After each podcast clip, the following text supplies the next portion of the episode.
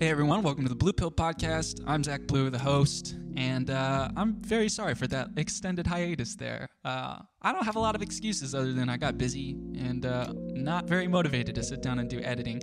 Uh, my sincerest apologies to Rudy Martinez and Rex Simmons. I had a couple of conversations with them that we recorded, and I have not gotten around to editing it. I'm kind of changing the way I format the podcast so I can do a little less work at the end, a little less editing. Trying to make it you know flow a little bit more naturally without having to, to cut out a whole bunch of stuff in the middle. But again thank you rudy and rex for, for coming in and having those conversations. They were very interesting and i look forward to releasing them soon enough. Um, on today's episode i, I got to have a, a very uh, interesting conversation with joshua simpson. He has run for city council in san marcos. He's got a pack of dogs that follow him around Gun- gunther and odin. Uh, they, they visited the studio and uh, so if you hear anything from them or, or you probably will hear a little bit from them. And uh, yeah, man, I, I, don't even know how to explain my conversation with Joshua Simpson. A little bit about how I met Josh. I, I found myself sitting at a bonfire. I kind of explained, lay this out at the beginning of the episode, but uh, I found myself sitting next to him at a bonfire uh, and just talking to him way too much. Uh, we ended up conversating until like one o'clock in the morning. Um, he's he's he's the kind of guy that seems like he's got a lot of things figured out, and it's nice to pick his brain on those things. But really, I think it comes down to just my understanding of the world versus his understanding of the world. He describes himself as a uh, fiscally conservative and socially libertarian.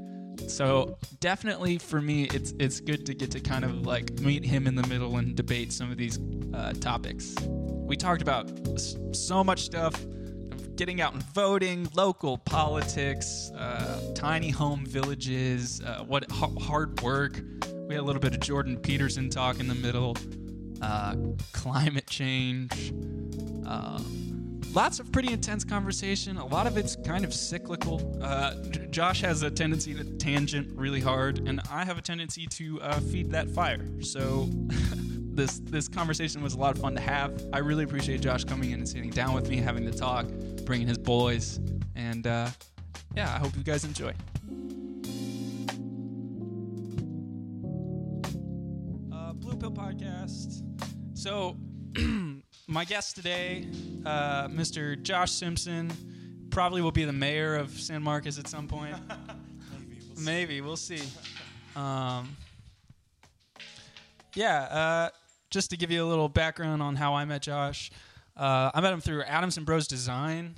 Uh, they they invited the Ooey Gooeys to come play the crawfish boil, and uh, we didn't have a drummer, but we still made it happen. It was very poor showing on our part, but uh, they were really nice to us, and it was a really fun show to get to play. And the best part was afterwards, just watching everybody get drunk, really really drunk, and uh, they had a bonfire, and I remember sitting around the bonfire and making way too much conversation with the guy sitting next to me and uh, getting uh, you know the name blue pill never had any kind of political thing to it. I, I, in in this climate now you know there's a lot of like oh get red pilled scrub or whatever like I, it's there's not what i wanted it to be. It was just kind of like talking with you know artists and, and dreamers people who you know if red if, if red pill is waking up to reality then the blue pill people are just like hopeful optimists is how i kind of how I kind of saw it. But I imagine today we might get a little political.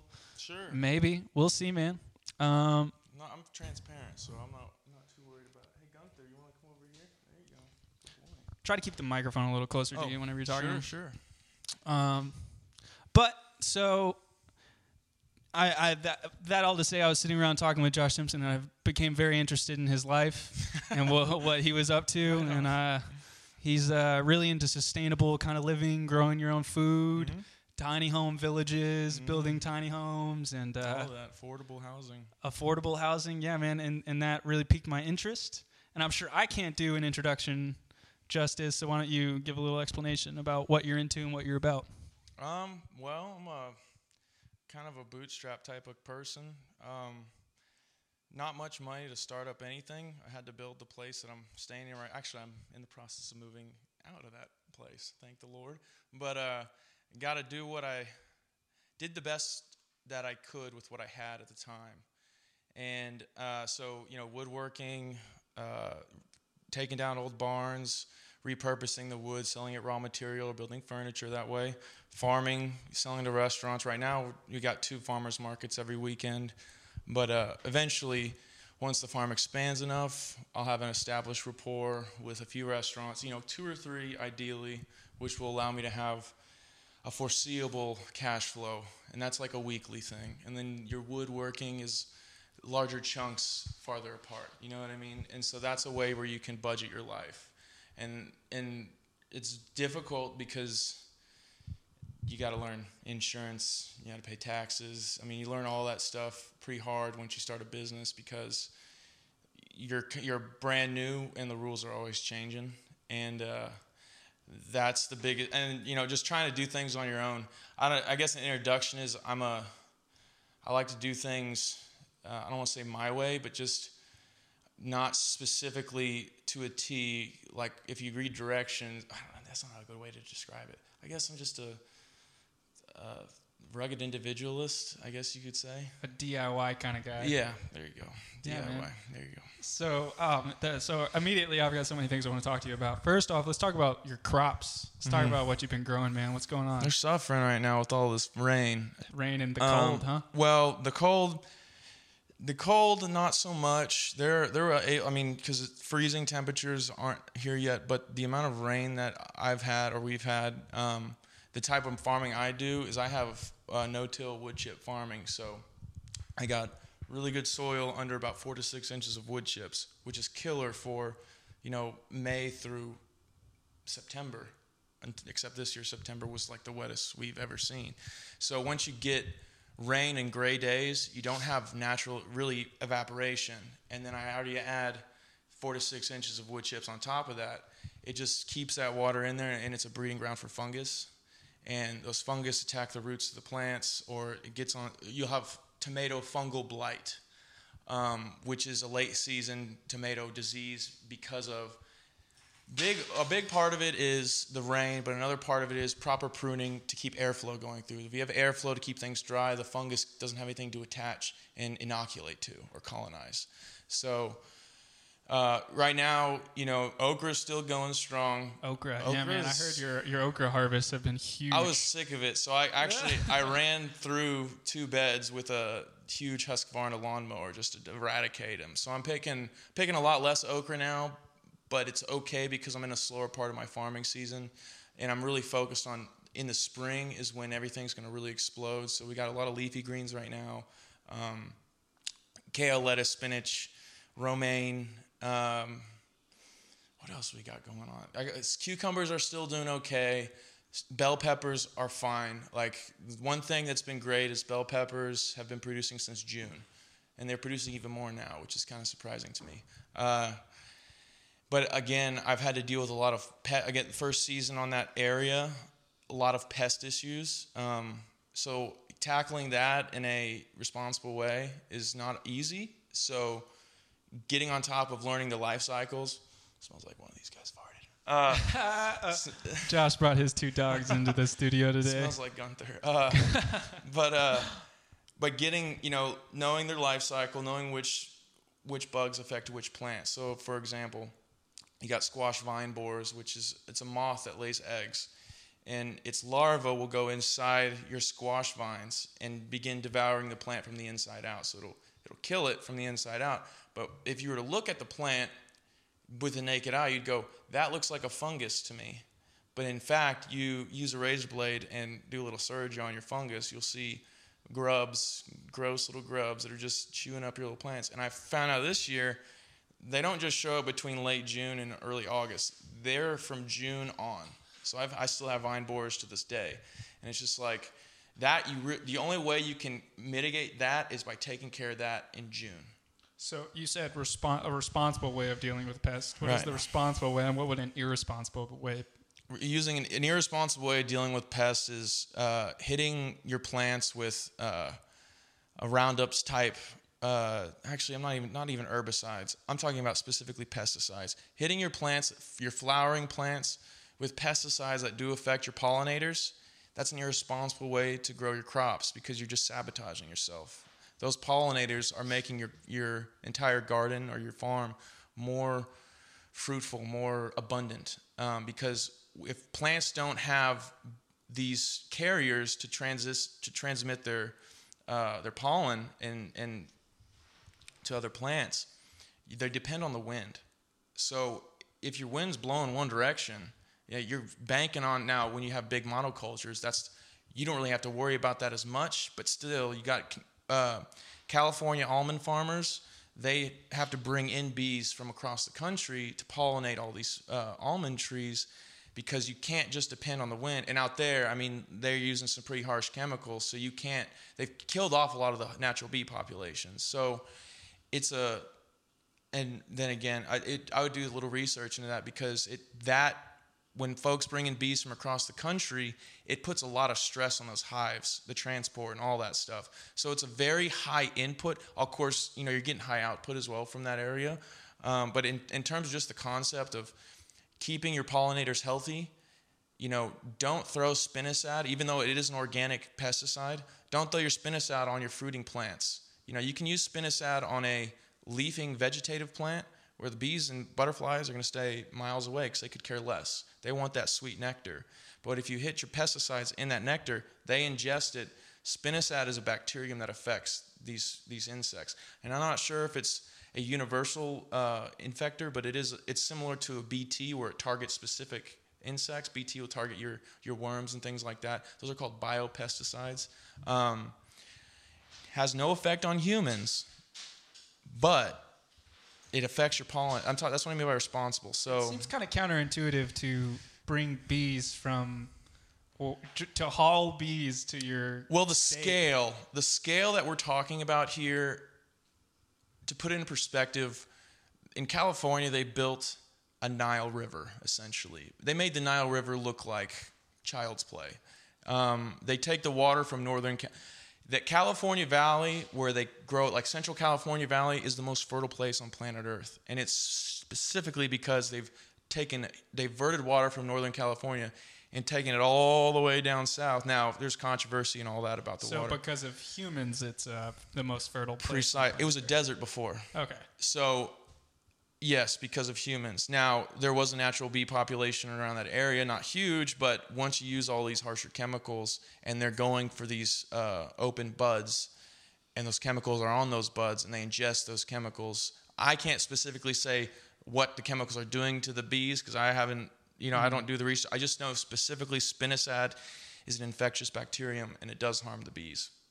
So, in terms of responsible, you know, farming, it's keeping a diverse crop or knowing knowing your pests, knowing their life cycles, and knowing when the times are where you can take care of the problem.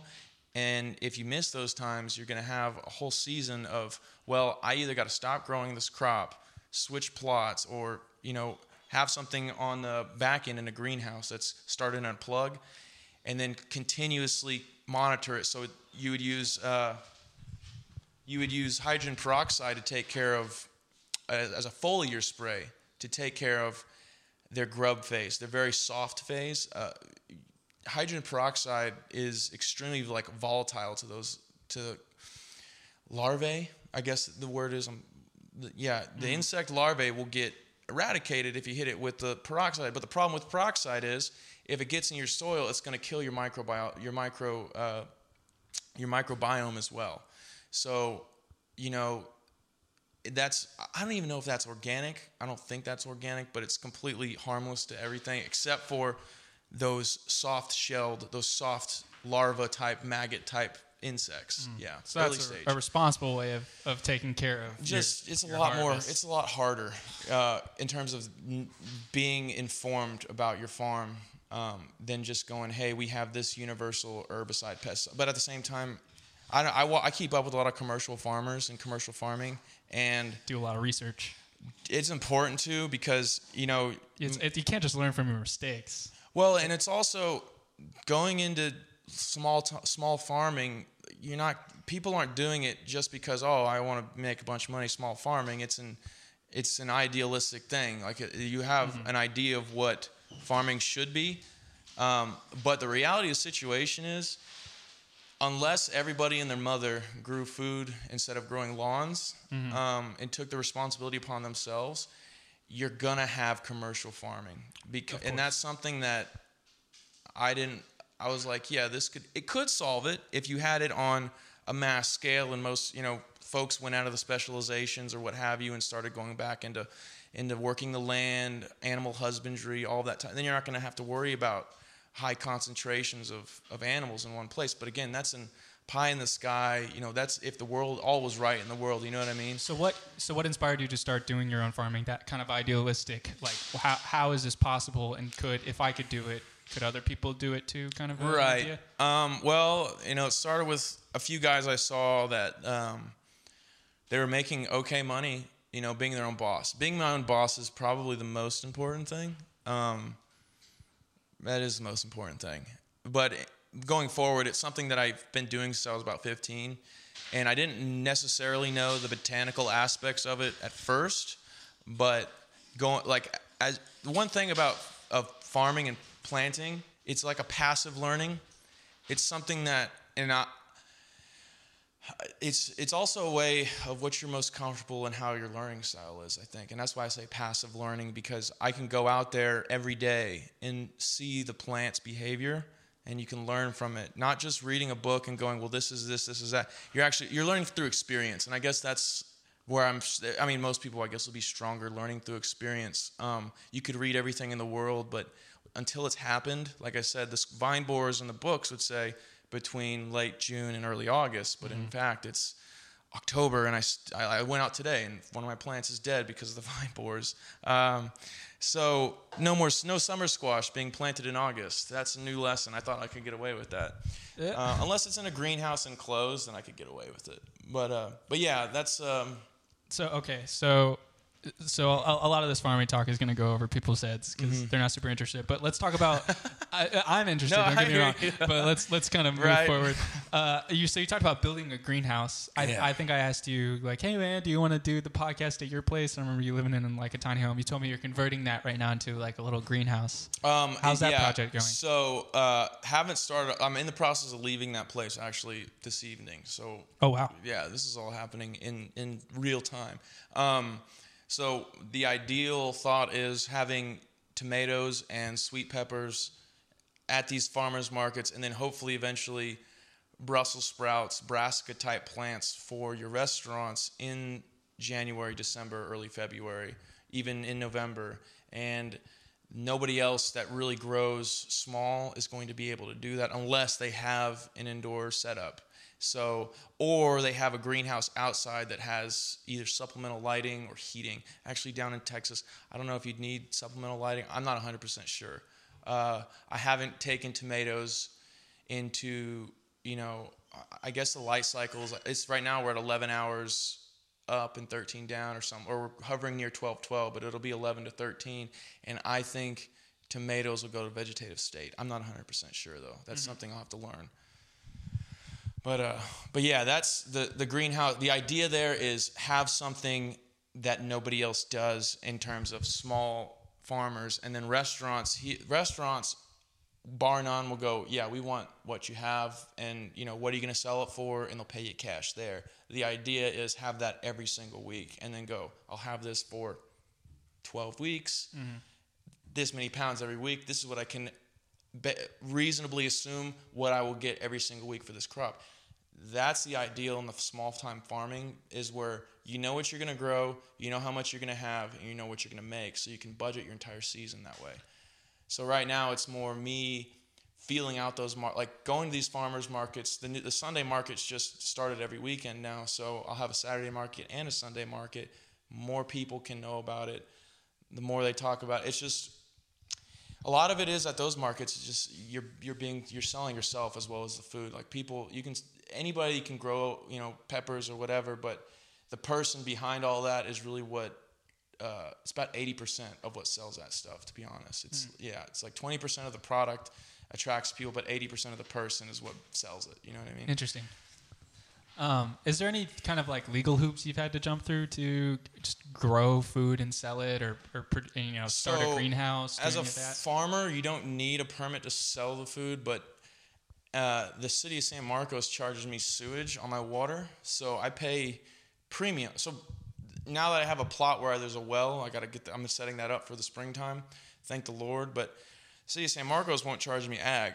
They'll, they're gonna they want me to dig a whole new line for ag, but it comes from the same source. So you learn a lot about government ineptitude and how lazy government employees really are. Um, and, and, it's just a fact. Uh, I go up there, I show them, this is what we use every month as a as a uh, warehouse, about three thousand gallons. I said, hey, I'm willing to pay 5,000 gallons in sewage every single month. And then you charge me agriculture after that because you see here, and you have charts that are over a 12 month period where it shows how much water you're using, the levels of water. And when eight of those months are very low and then it spikes, it's like that's when the farming started. I mean, this is clear cut. You can drive over the overpass and swing your head right and go, okay, that's what he's doing. Mm-hmm. But these folks are, in my opinion, they just would rather not uh, think outside the box or do anything outside the box where they go, well, no, we can't do that. If you want to find out how much it's going to cost for you to dig a line, you have to pay a hundred something dollar permit fee, and then it's going to probably cost you two to four thousand dollars to dig a whole new water line, and it comes from the exact same source. Like that's kind of when I talk with legal hoops really that ideal location at my shop, it would be best if I could have if I could expand there. But due to the restraints that the city has put on me in terms of charging me, uh, you're talking about the most you can charge for water is what I'm getting charged. And then, so that really makes me go, I've got to be very drought uh, conscious. So that's what the wood chips came in, so I could use a little less water over the summer, but it affects this, potentially your crops. So you're not going to have those badass, you know, jalapenos the size of your freaking hand or your or bell peppers or tomatoes that are just rich. I mean, they will be rich and juicy, but not as large. Mm-hmm. And so you're going to have to throw more tomatoes in the same bucket to get the pound versus a few large ones. Mm-hmm. Um, so that makes a big difference in the end of the day. In terms of other legal stuff, um, that really comes with just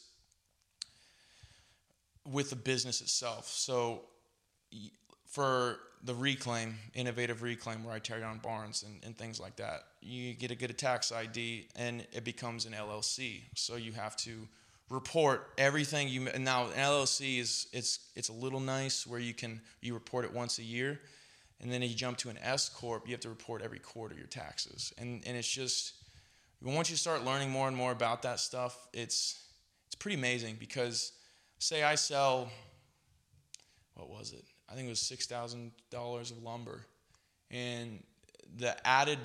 I think I had to add. Uh, I don't know what it was exactly. Whatever eight point two five percent of six thousand is for sales tax. That adds Jesus like six hundred bucks or whatever. I'm not exactly sure. It was about six hundred bucks or something like that. And I sit there and I'm going, wow, like you really think about that. It's like I pay, and, one, and then I must have to pay uh, payroll tax as well. So really, from my perspective, it's like everything you do that's productive, someone is taking from you. Mm-hmm. And the justifications are all everything under the sun. There's a justification for this, that, and the other. But uh, really, like in terms of the legal stuff, insurance, man, insurance and taxes, because if you don't report your taxes, even as a first year small business, the IRS will come after you. And it's just like, it is so difficult to start a business, even in the United States. Like, across the globe, it's tough to start businesses just because of government corruption or over regulate, whatever it may be. But just as someone who's entering a market where other people have been in these markets for decades, they have customers for decades. You know what I mean? You're starting at a major disadvantage. And on top of all that, you're in a climate where the tax burdens are shifting regularly.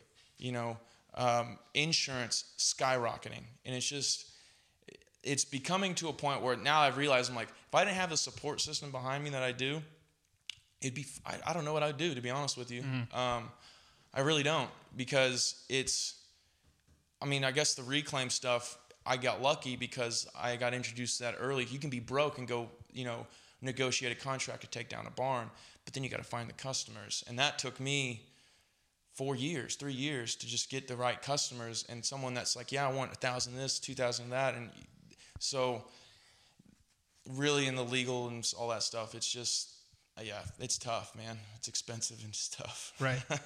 yeah, man, and that's that's one of those things that yeah, you better learn as you go or else You'll sink. yeah. Yeah. Um damn man. Yeah, I don't I don't envy all that. But you know, it's it's like one of those lifestyles it's that is admirable. It just it sucks that it's so hard for people out there trying to Well, it's the risk. Oh, and this is a little political statement, but it's the risk takers are the ones that have your. Te- it's, for instance, here in San Marcos, they uh, and I don't know if this is from the state level. It's probably part of the state level, but it's also a local implementation. If you're you're a restaurant owner, and someone could say I'm wrong, and I could be, but and I, I'm not knowing if this is at the state level. I don't believe so, but I know it's at the local level this is something that I heard that was happening in Seattle, which is called a head tax. And they did this, they tried to do it to Amazon, basically charging tax for it. It's a penalty for every single worker you have. So you pay a fee. So if you have 10 employees, you pay an annual, I don't know, $1,000 fee. And that's kind of what we that's what we have in San Marcos for uh, specifically restaurants. So what I had seen, or might might include food trucks. I'm not 100% sure. But if you have, say, one to five or five to seven, seven to 10 or whatever employees, those fees go up and up and up because of, I guess, you have employees. Like, that's something to me, it just blows my mind. It's like, if I'm going to hire you, they're going to charge me money because I'm hiring you. That doesn't make any sense. it doesn't like what what would they be taking the money for? Anything. Right. You got to sit, well, this city's in nine figures in debt. So you 300 and something million dollars in debt. Okay. there's, there's no econ. I mean, I can go on and on about the lack Yeah. of economic sense, and but that it falls into everything because once you start talking about the economics of things, that goes into, you know, what what's in what is environmentally responsible. You know, what is natural. Those are serious questions. The dam situation out here with Capes Dam and Spring Lake Dam and how there's a I know locally it is a big issue. I spoke at the historic meeting about it. And the question there is what is natural? Dams are bad. Okay, it's a blanket statement. Dams are bad. For dams are bad everywhere because it disrupts the ecology of the river. Mm-hmm. Right. Well, yes, those first few years once you input a dam and completely alter that ecosystem, whatever was regularly at that area going to and fro, that does affect them. Heck, you put you probably put a lot of species extinct doing that. But we're almost 200 years down the line, specifically for cape Dam. What is when does something become natural? After a volcano erupts and it blows out all of these small ecosystems, when does it become natural again? You know what I mean? So just because humans, just because we've put our hands on these things, doesn't mean that after a 200 year period, that ecosystem does not be, that becomes natural to that lo- the native wildlife there. And my argument is basically life adapts that way. Right. You know what I mean? acclimate to right our precisely um that's gross um but uh he, he licks himself in gross spots environment.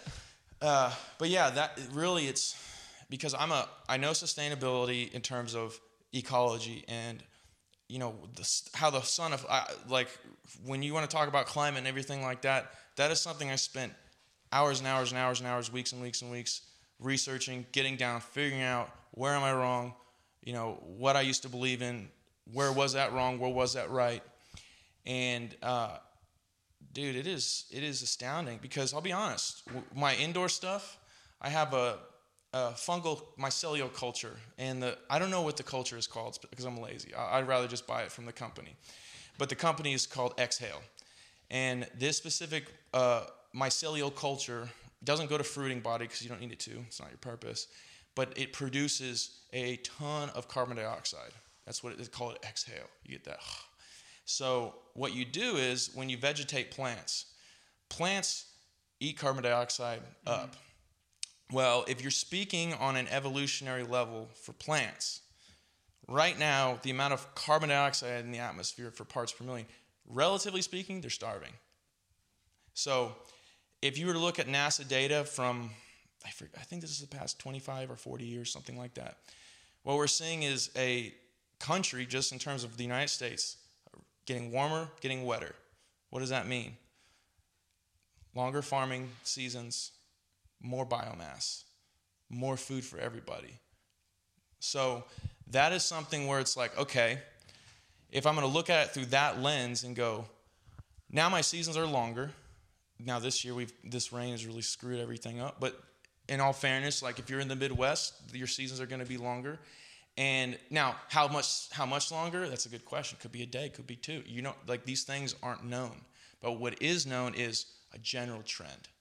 And like the mayor of San Marcos, Thomaides, I like the guy. He's a good person. I like Jane Hughson too. She's running for mayor too.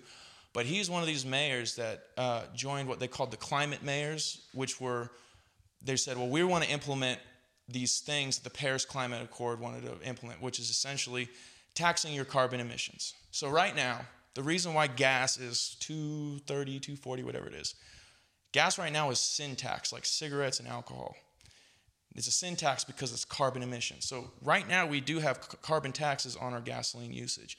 And what these local mayors, I don't know, there's five of them, I think. Um, essentially, what it is is how do we how do we make you curb your CO2 emissions? Mm-hmm. We make it more expensive. Who does that hurt the most? Really, it's going to hurt the, the little guy. Exactly. But isn't it important to implement kind of carbon taxes when 70% of our carbon output is coming from 100 companies? You know, like we need to in- incentivize some way for these companies to not be polluting our environment so much. It isn't Sure. about the little guys, right? And, and it, it sucks that it's hurting the little guys Yeah. doing that. But that doesn't mean that carbon taxes are wrong, I don't think. It just maybe the way that they're being implemented isn't the right way. So I would say that taxing energy, I would in terms of carbon taxes, I would look at Alberta in Canada um, because they rely on like heat. So we live in Texas. We don't have to worry about uh, wintertime really. Uh, yeah, I mean, Well, this is yeah, freezing. It's for getting me. pretty cold this is outside. ridiculous man. for me. Yeah, yeah. And you're living in a hut. Yeah, you don't I adapted heating. to the climate Yeah. well, but uh, it's you're talking about folks who are in like below zero temperatures for like a few, like three or four months out of the year, and their energy bills are going up, but their pay hasn't gone up at all. So Mm-hmm. their cost of living increases simply be it's a a moral act in terms of you know a government official. But my point is is a lot of the folks, especially with these every like a lot of people who have opinions on this that aren't farmers or climatologists or folks who really look into it, the largest single factor for greenhouse gases is water vapor. Hands down. So when you go to Florida, it's 90 degrees, but the humidity is 100%. It's way hotter than 90 degrees. That is kind of that's the bottom line really is water vapor is going to be your largest factor. Methane is going to be up there as well as tar- in terms of greenhouse gas. Carbon dioxide honestly what's going being put out there i'm not saying cur- i'm not saying don't curb it but i'm saying that to justify a carbon tax to, to tax people's energy needs um, it hurts the little guy and so you want to be a small business owner and you have to pay carbon taxes to go anywhere do anything. Um, it really stifles your development and it and a good example of how large companies can deal with these things is san marcos has if you're a large business that's coming into town looking for and saying hey i am uh, i don't know there's silicon labs in austin. They make i think microchips or something. They do something with technological manufacturing. They go we're silicon labs. We want to come down here and you know we have all these things to offer your city. You know we're going to give you a thousand jobs you know this that and the other. And they go what can you guys offer us so we can basically work out how to make this work for both of us? Well, the city says before we even sit down and talk about that, you have to pay your employees, every single one of them, at least $15 an hour and cover all of their health benefits, regardless if they're full or part time. And okay, that's fine. You can ask that based off of what? What is it based off of? Well, you call the financial, I forget what is the, the treasurer or whomever in the city, what did you base it off of? Well, we base it off of this, you know, there's some cities around the country that do this. Yes, is it successful? We don't know. Mm-hmm. Well, it's like, okay, why would you do that in the first place? You're trying to take moral stances as a government. This is what's going on. I don't believe in good faith government. I believe in human nature. So, again, the folks that are specifically in terms of the climate stuff, a lot of lot of non-research going on and appealing to authority. So if, if folks are going to listen to whomever, I don't care who it is, and you go, well, because this person said it, I believe it and it's true. It's like that's that's that's a religious claim. That's something that you're saying, well, because the Bible says so, because this religious doesn't matter what text you're talking about, holy text, because the holy text says it, that is the truth. And if you talk against it, it's a blasphemy. But it seems like you said you don't believe in good faith government, you believe in human nature. Yes. And it seems like without government regulation, human nature is to just take as much as you can. The CEO makes $500, manager makes or $500 an hour, manager makes $25 an hour Mm-hmm. and then pays the worker 725 an hour, right? I'm not saying I'm I mean the CEO, it's his business, right? He can do whatever he wants, but it seems like there needs to be some government involved saying like if you're putting out this much like carbon taxes and things like that is is important because without it companies would just ruin our environment they would do everything they can to make more profit and to If there's no if there's no planet left, what's what's the purpose of the company? If know? well, exactly if there's no pla it, well exactly which is why That, th- the which is why it's insane that companies like like big oil interests are fighting so hard for to not switch to not go to sustainable energy things to Sure. to to make sure people c- could believe that climate change is a hoax to to make people think that like oh it's not so bad that we're pu- polluting our environment because they don't want to stop getting rich and that's where we need government intervention Right, but I would say that Maybe- all of your senators, except for maybe a very small hand, like maybe one hand, five, like a handful of those people, are getting rich because they're politicians. So your your your your your your heart's in the right place, um, but you know I I know some guys in the oil and gas industry. I sell reclaim to those folks, and you know it's not 100% false that you know, they they don't want the gravy train gravy train to stop because that's liquid gold. Right. Don't get me wrong, I understand. And what I am more uh, excited about is the natural evolution of technology and how it exponentially increases every single year. So, for instance, we used to depend on foreign oil. You know, f- we were an energy dependent country. Now we are the largest producer of energy on the planet.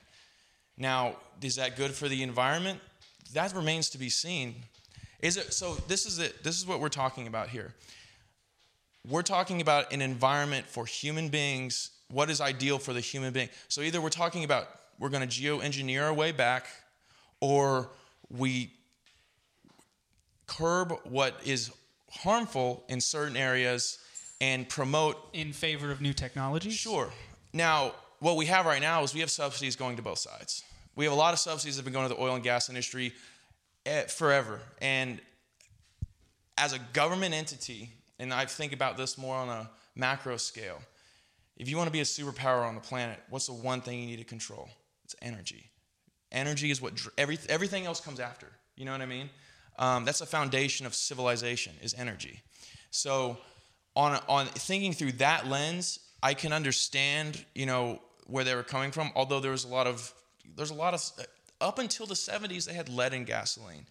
So and and there was a big push by the oil companies to say, well, no, it's, there's it's fine. It doesn't hurt anything. even though they knew it was hurting Precisely, precisely. So yes, you're not wrong, and it's not wrong to say that there's a lot of crookedness going on in these private companies. Not just politicians, businesses Precisely. are, are Well, they're equally bo- and this is- crooked, and they're influencing the crooked politicians. Precisely. Um, well, the problem is there's the government has so much power that now these businesses go, hey, whatever your name is, I'm going to give you, I'm going to donate X amount to your campaign, and mm-hmm. hey, I'll give you these gifts. You know, you'll have a house over here, or mm-hmm. whatever you may, uh, or you know, help us get these government contracts, which is guaranteed money, instead of working with private citizens where you have to work out con- you have to work out contracts, and then if you don't get paid, you got to litigate. The government's always going to pay.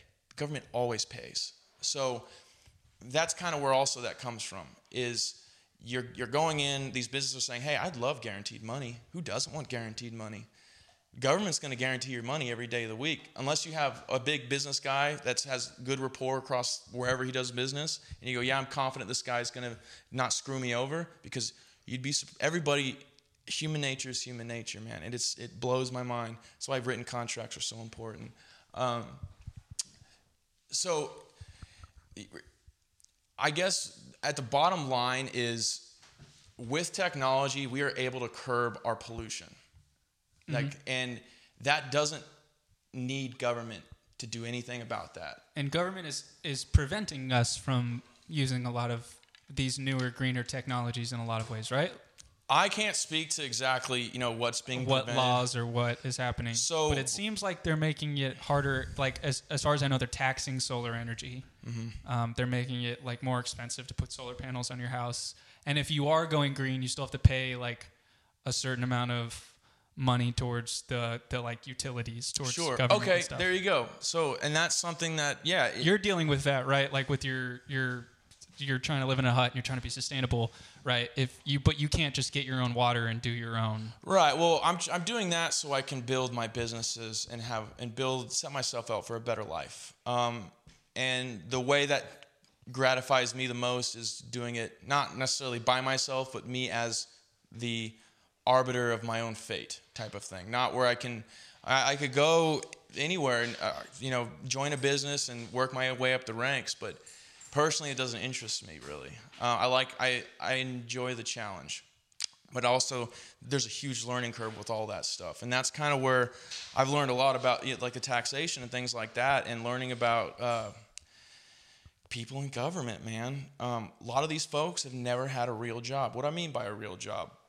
where you, you're like this paycheck i gotta pay rent Mm-hmm. I got to pay rent and get food, and this is the paycheck that's going to do it. And I can't screw things. If my car breaks down, I may not eat as well. You know what I mean? Mm-hmm. That's reality. And a lot of where these folks come from is I've never had to pay this or that. Mom and dad have taken care of everything. Or I've never actually gone out in the field and worked with my hands.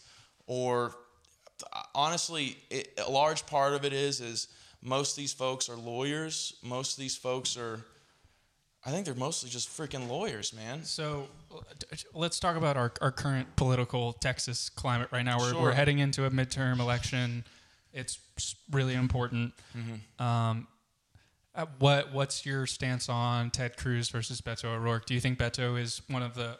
Do you think it's important to have honest politicians like Beto? Do you believe Beto is honest? No, I don't believe that. You don't think so? No.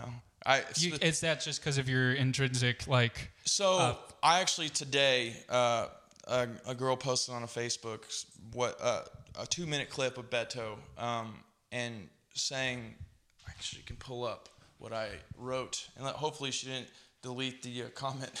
Yeah. I said with all due respect, I just had to point out because he was talking about dishonesty and going into uh, specifically talking about well we you know we want honest politicians this and that we don't want walls. We don't want a muslim ban. We don't want uh, what else did he say? Yeah see i gotta look this up. So specifically and i can i just go by the claim. So like the claim about a muslim ban. It's like well yes those countries were muslim but those countries weren't actually chosen by the administration that everyone hates so much. They were chosen by the Obama administration, and it was going to be implemented regardless. Like those were the military folks, the, the generals recommended that to be happening. Um, do I agree with? uh, Honestly, I can't speak to for or against. I would say that what's going on uh, right now is extremely troubling, and a lot of it, again, my perspective is creature comforts. Everyone gets uh, creature comforts. You get heat, cooling. You got a washer dryer. You got a stove to cook on. You got running water, and that is a human right. No, it's not. Right. You have to bust your ass to get that. I'm busting my I busted my ass for the last five years to do that, and I still barely live up to the snuff. And that isn't that isn't something that you're born with.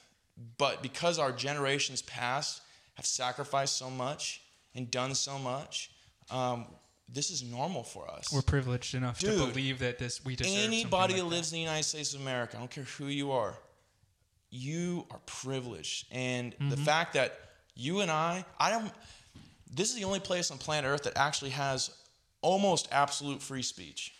Meaning, I can't go to jail because I offended you. Mm-hmm. Everywhere else you can.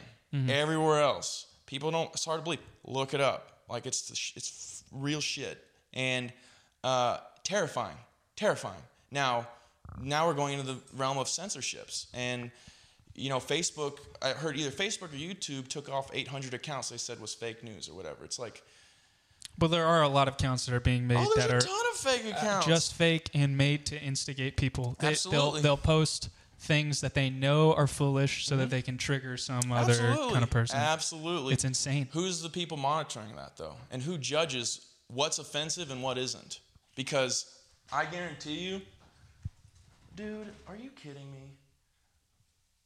What the fuck is that? These little balls oh, on the end. okay. I'm sorry. No, dude, no worries, no worries. got a problem with chewing on stuff lately? I got that from a, a move. I got that free from a move. I'm a Right on. mover at Little Guys. Okay.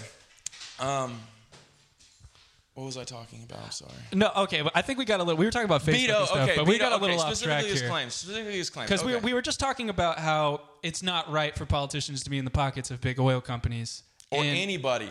Okay, but but isn't it important for them to be in the pocket of the people who elected them into power? It's And not- important to not people represent- that are funding their campaigns. Right. It's important for them to represent their their people's interests and what they are doing, how they're getting rich is they're selling your interests. So, say uh, you know your politician says you know says your politician wants green energy, this and that. We don't like oil.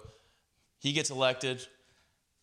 He lobbies for big oil, or you check his voting record. He voted, you know, to take these regulations off of oil. That's what it's that that when it when it, I mean selling your interest. That's what I mean. And um, so, in terms of being honest, let's see if she didn't. Okay, good. It's still there. So, in terms of Beto's uh, specific statements, um, it was. Oh, did she delete it? Oh, she deleted it. Well, she can't delete your comment, can she? I think she. Yeah, her. She can delete her. Oh wait, no, no. This is the this is the main one. Hold on, let me check my. There we go. That's the thread. There it is. Okay, so let's see. Uh, and he spoke about okay, when they say Trump says you know the press is the enemy of the people. Well, he didn't say that. He said fake news press is the enemy of the people. But who's he targeting as fake CNN. news? Any any well any news company that says anything bad about him. It's not just about well, sure. Don't get me wrong. Trump is, has an ego on him that is is larger than he's Larger than he's life. targeting journalists because they report are they not honestly about him, him. being no, dishonest? They, they are because well a, a lot of maybe some of them are being honest, but I think a lot of times they're reporting accurately on the way he says things, the way he phrases things, the way he goes about his daily life, and that makes Trump upset that they're Let me ask reporting you this. honestly about. Do you believe that those MSNBC says they're left wing, so I'll, I'll give them a slide Right. there. But CNN says they're balanced, they're fair and Mm-hmm. balanced. Do you believe that CNN has no bias? No, I absolutely do believe That's that. what he bias. means but by I think I dishonest. think there are aside from the, but even like Fox News is most of their pieces are opinion pieces, Absolutely. and they even say that at But the bottom of the screen. that. It's like Fox opinion. News and MSNBC both, and that's why I give them a pass. Is Fox is right, MSNBC is left. CNN says we are middle. And well, then, and that, that has to do with the 24-hour news cycle. How they always have to be putting out sensationalist of dishonest, news though. and stuff. Yeah. It is absolutely dishonest, but that's not to say that all of their journalism is doesn't have integrity. Sure. because a lot of their reports are are fair and balanced. aside from economics, I don't really. Cause, uh, Don Lemon the other night saying, or like they were laughing, and quote unquote, what Kanye is is what happens when Negroes don't read. They're laughing about that on national television. Yeah, that's terrible. You can't sit there and tell That's me horrible. that's it is, and that's, poli- it's that's racist, and that's It's- biased. it is uh, reporting. racist, and it's and it's sad that that is happening. But that is a product. I'm not saying this is right. I'm saying it's it's a product of the 24-hour news cycle. We have sensationalism all over the place. Oh, yeah, but and they're only talking about Trump. Anybody who's well, it's hard to avoid talking about Trump. What? There's so much going on. yeah, There's I guess so there's, much going. You're talking about we have, you know, like I said, we produce the mo- world's most energy. We produce. What do you think about? I'm sorry. I didn't go ahead, to go cut you ahead, off. go ahead. What did you think about uh, the intergovernmental climate uh, IPCC? scientists? Yeah, I've read their Uh, studies, Did man. you? Do, what do you think about them saying They're- we need to curb our, or we need to do something about? it- Human impact on climate change is debatable, right? But they're saying that if we don't do something by 2030, we're fucked. What is doing something? Uh, limiting, making bigger, more uh, regulations on big businesses. Like I said, 100 companies are putting out 70% of our carbon output.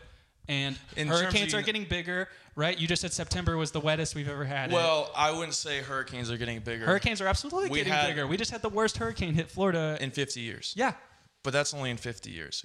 If you're going to talk about geological timescales or climate timescales, you got to talk in the ten, thousands to tens of thousands of years. Okay. So you're going to have, you're going to have, and this all depends on the solar irradiant, irradiance from the sun. So you have a giant nuclear bomb or a giant nuclear fusion sphere that's a million times the size of Earth. A million times, million Earths can fit inside the sun. Okay. So this thing that's a million times the size of Earth has small fluctuations in its irradiance, which is essentially the, the, the intensity of its solar radiation. Depending on its, the sun has cycles too, and we only have it up to 11 year cycles. We don't, we don't have the, the centuries and millennia of observation to go, these cycles are much longer. Our history of data on climate and, and the solar system is so small in the grand scheme of things to make to sit there and say that human beings are even a I, I would you know we can debate you know what percentage of the cause humans are but to completely ignore and what the IPCC does the solar irradiance factor is so astounding. They say, well, one or two percent, it, it doesn't affect. A one or two percent shift in a an object that has a million times the mass of this object, whose the sole energy input to our planet, it's going to have massive implications. So there's nothing, but there's nothing we can do about the sun. Isn't it important to take the steps we can on Earth well, to right, make sure that it's not our fault? Well, that's what you got to determine. At what what percentage is human caused? And that's and that's is highly contested, and there's no clear answer for that, right? right? But if it is our fault, right? We've ha- we've only had all these technologies and, and carbon outputs for the last 150, 200 years, right? Mm-hmm. And that's when we've been seeing this extreme growth in the, the ocean is warming to 1.5 degrees Celsius right now. Mm-hmm. Once it gets to 2 degrees Celsius, there's going to be like they, I, I don't catastrophic predictions. Well, and they they say that uh, and well, I mean, currently Miami is spending they're below sea level. An insane amount of money to keep the flooding at bay. But it yeah. wasn't always flooding. Right. Well, I would say this. If you look at the Younger Dryas period, which is about 11,600 years ago or so, uh, to 10,400 years ago or so, the we had a huge impact, two impact events, wiped out almost all the megafauna on our continent, North America. So we had woolly rhinos, we had huge mega sloths. We had we the stuff you see in Africa, the, the, the large megafauna, the prevalence of it's megafauna are mammals over 100 pounds, mm-hmm. were as prevalent in North America. But during that time, huge impact event in, the, in, their studies, and they didn't they don't account for catastrophic catastrophic events. They just accounted for the water vapor. At that time, it was an ice age, 11,600 years ago you have a comet, a piece of a comet comes down, hits the polar uh, glacial sheet that's two miles thick in uh, northern Canada or northern United States, kind of southern Canada. And there's a place in Montana called the Scablands. So, long story short, you have climate change like 15 to 20 degrees Fahrenheit in one year. Okay, and that's what wiped out a ton of these plants and animals. Mm. Um, and so after that, though, for almost a thousand years, like, and this is, you know, highly debated, but, you know, Africa, the Sahara Desert was like a rainforest. And there's evidence of that. And then there's the, the Richat structure in, in that part of the world that it looks like it's in the, they call it the eye of the Sahara. And it's like, well, why is that sitting there? And it, you can see huge water recessions. And then in Montana, there's something called the Scablands, which is from massive flooding that moved these gigantic boulders. These boulders are massive. Like you really only can tell the scale from a plane. And, in, and when it floods, what happens is the, the ground ripples. So there's flood gouges like miles long. And so these the catastrophic flooding, catastrophic climate change. And the, the thing about had I, nothing to do with humans. Precisely. But my point is, is it's hard to sit there and go, okay, I think, in my opinion, the largest, the, the biggest thing you need to be worried about is an asteroid impact. Honestly, that is the largest thing you need to be worried about. But in terms of uh, getting back to what we're talking about, you know, what percentage is humans cause and what percentage mm-hmm. is, you know, from solar radiation or what percentage is from, uh, you know, they do cloud seed, they do clouds, they do geoengineer. There's a lot of that going on. So if you go to, uh, what's that place? Dubai. Dubai cloud seeds. so it rains. So they make it rain. And the question is, is what's more damaging? You know, it's hard to really sit there like we're really playing with fire because the earth the, honestly the earth will be here after we're gone if anything goes if anything happens the earth will be here after we're gone 99% of species that ever existed on earth have been extinct you know the earth will live on and there's been plenty of times where carbon dioxide is correlated with ice ages and times when it's hot humid where it's i don't know i guess it's the pliocene era where it's mm-hmm. you know gigantic plants and trees but it's got about three or four times the amount of carbon dioxide we have in our atmosphere. Um, in terms of the civilization about so ten, if we want to survive isn't it important to not have so much carbon output? Well I, i'm sorry i go all over the place but civilization puts its uh, cities near water you know right. that's yeah, where you're able to have ports and it's it's much more accessible for folks you know mm-hmm. to move about and it's safer. But the the risk is is okay what you have tree line you have a for, coastal forest. Houston there used to be a coastal forest there. Well you, you hack that down so you're going to have a lot of wind damage from hurricanes. Those are wind breaks, and they also are water absorbers. They sit there and mm-hmm. they drink that water up. Mm-hmm. you're going to have flooding problems. So common sense to me would say either don't live in a place that's under sea level because common sense, or do what uh, is it Sweden or Norway, where they invested a long time ago, where they was like they looked at a 10,000 year flood event and they built, I believe they're either levees or, or large dam like structures that are prepared for a 10,000 year flood event. Are you willing to pay 60% of your income in taxes? That's you know what I mean? It's like these are the kind of questions that we need to ask ourselves because if you move inland and uh, you move to Oklahoma, you know, Alabama, you got a tornado risks. You know, nature is unforgiving and mm-hmm. we do our best, but do you don't think that these these events, hurricanes, natural disasters that are happening lately, fires in California, fires all over the place, well, man, fires happening fi- all over. We'll talk about California. I'm not saying I'm not even saying it's it's this is necessarily but it's prevalent in California I'm saying isn't aren't I mean these things are happening, right? It's getting worse. So I would say in terms of hurricanes, no, we've seen we've we have hurricane season every single year. Katrina was bad. Uh, mm-hmm. The one that we just saw in Florida was worse than Katrina, um, worse than 50 years. Right. But there was also that I think it was like in 1908, Corpus Christi got just eviscerated, or Corpus Christi or Galveston, excuse me, eviscerated by a yeah, horrible hurricane. Probably both of them. Uh, sure, but uh, I would say specifically for California, why those wildfire, wildfires are so bad? Policy. You aren't allowed, as a citizen of California, to go clear brush. So take dead, dead branches off of trees is illegal. Could it also have to do with the humans sucking, like, over farming, over taking the water, having to take water from Northern California and pump it with human-made Nile to Central and Southern California?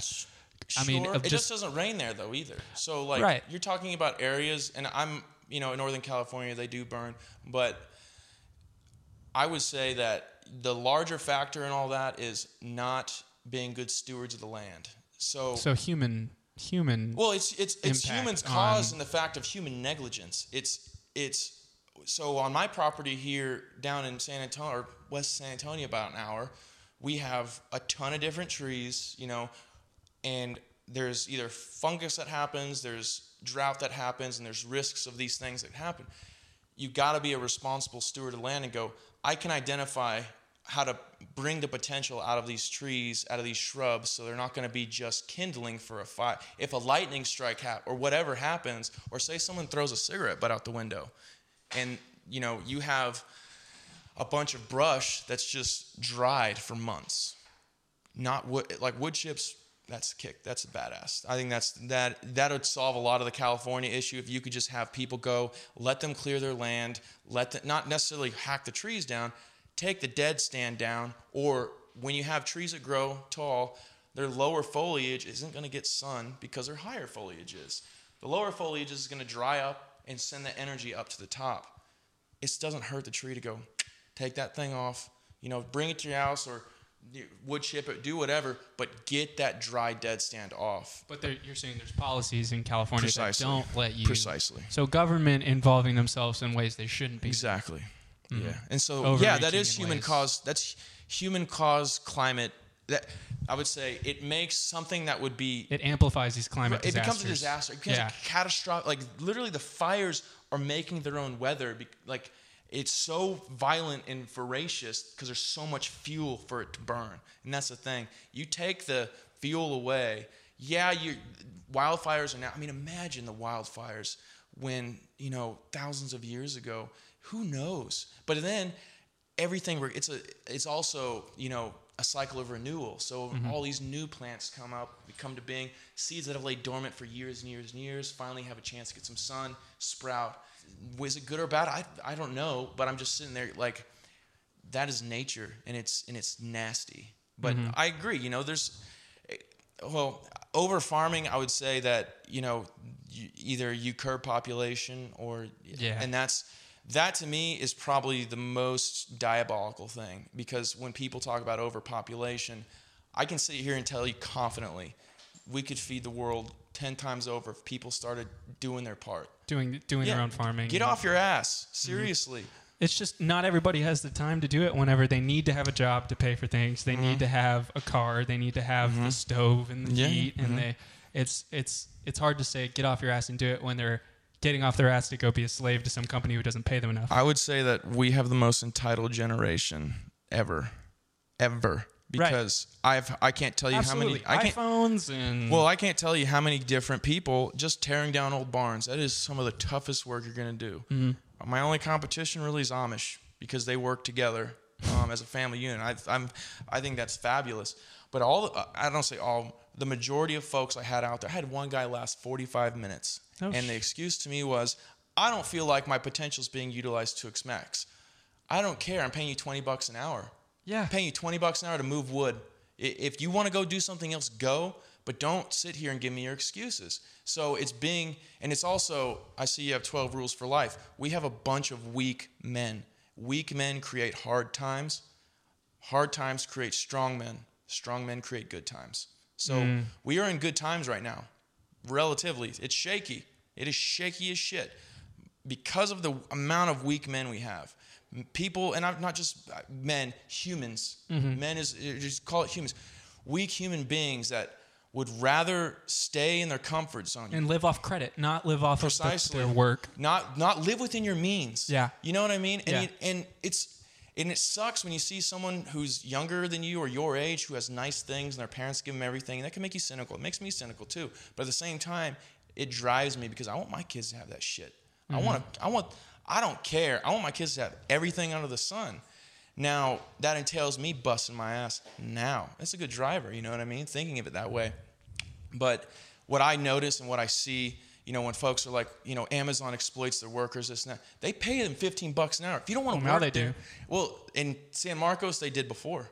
They did before. No, they didn't. Yes. No, they didn't. Maybe The- some employees, but not all of them. The Uh, They're, they're, the city of San Marcos, well, remember what I said at the beginning $15 minimum wage plus health benefits. I applied at a job there the, within the last year though, and the their pay rate was ten fifty an hour. Oh, no shit. Then I'm wrong. Okay, $15 an hour then. Now they now they make But sure they get paid fifteen. Personally, I believe that uh, that's nonsense because How, it's, though? it's low skilled labor. Yeah. So well, okay, you're so we have a problem in our country, right? Where all the the middle skilled, middle like pay jobs disappeared. Now we only have high skilled, high paid jobs and low skilled, low Mm-hmm. I paid. wouldn't say that. Trades, baby. I'll tell you right now, I'm 26. Okay. If I were to go to trade school at 18 to be an electrician, A welder. an HVAC specialist, a welder, uh, electrician, or a plumber, right now I could be six making figures. six figures a year, man. So there is an intense need for for the foundations of what builds this country. You need running water. You need lights. You know, you need air conditioning. You need heating.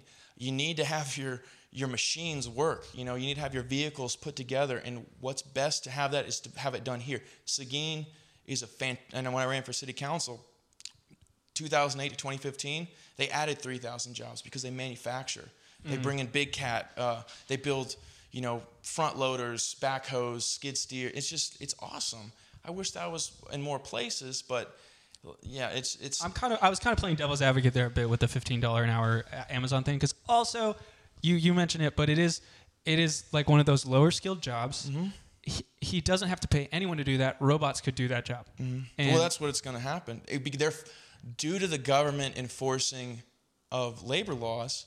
Companies like McDonald's and things like that are like, we got to instead of slowly investing in that technology and gradually over time and going we'll kind of ease into this which it is kind of an easing but it's going to be I, I, I personally believe it's someday soon it's going to be boom they come out you know you go to fast food. I go to subway and i'm like dude one day you're just going to pick what you want and it's going to show up. Mm. and very soon you know what i mean? So so yeah and then what do we do? Oh there's so much you can do. So the labor that or the low skilled labor problem I think is very fixable because we have the internet.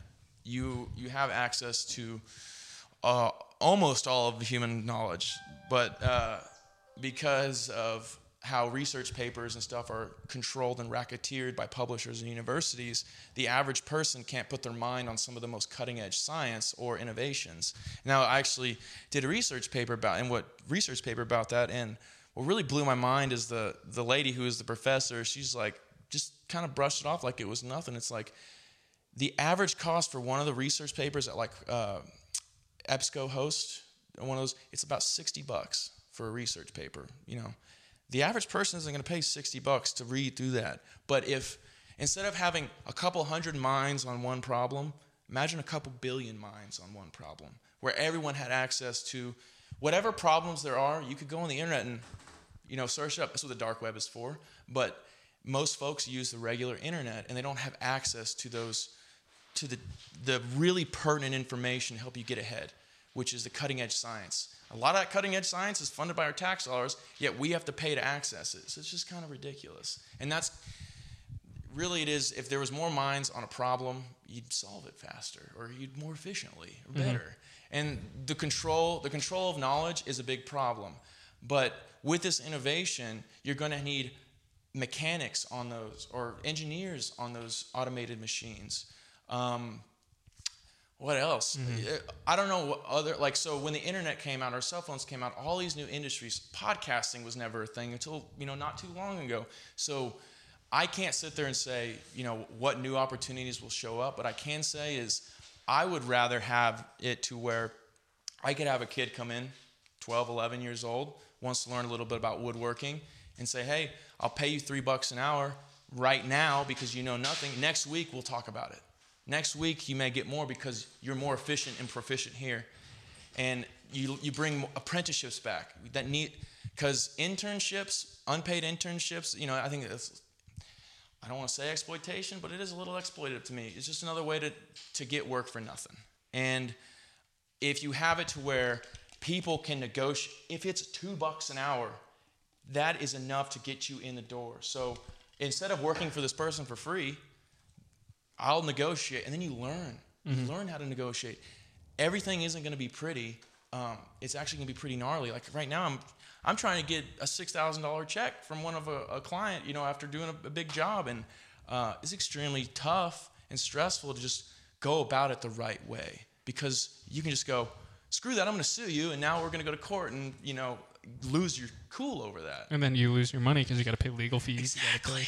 And so my dad, you know, jumps down my throat. He's like, you know, restraint is restraint is power. Like having restraint on your emotions and your reactions, and just being able to speak softly, carry a big stick, and just detach. Like yeah. Jocko Willink, he's like, if there's problems, you know, it's like good, but I detach. Like I don't invest myself emotionally into this yet. I want to get the whole scope of facts and then tackle it emotionally. And so, anyways, in terms of you know the moving towards automation and, opportunities going away for certain people, sure. That, I mean, in the United States, that is the case. It's happening, yeah. There, it is happening. But at the same time, it, it's incumbent upon us as human beings. We have the gift of you know intellect and knowledge and we're and, and, not everyone's equal in their level of intellect or knowledge but i think a lot of it has to do with the amount of time and effort and will you put into wanting to do these things how much do you mm-hmm. want to critically analyze things how how often are you willing to say i'm wrong You know what I mean? I said I'm wrong a shitload. You know, I was wrong about the Amazon thing. I'm, I'm completely wrong about that out here. I'm okay to say that. Um, but what I see a lot of is folks don't want to be wrong and they would rather have win by conjecture, meaning, say there's five of us in this room and we all agree on a fact mm. that we come to find out is wrong. But someone comes in and says, no, here it is, and here's the evidence to show you're wrong. And go, no, you're, I don't believe that crap, and you're full of shit. And you know, mm-hmm. we're right, you're wrong. There's more of us than there is you. That's like mob rule.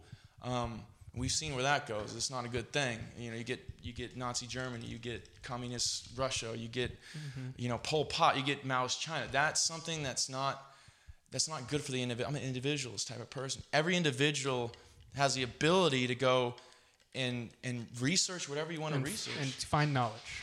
Precisely, but it's important. Incumbent like Jordan Peterson is to you know orient yourself to the highest good.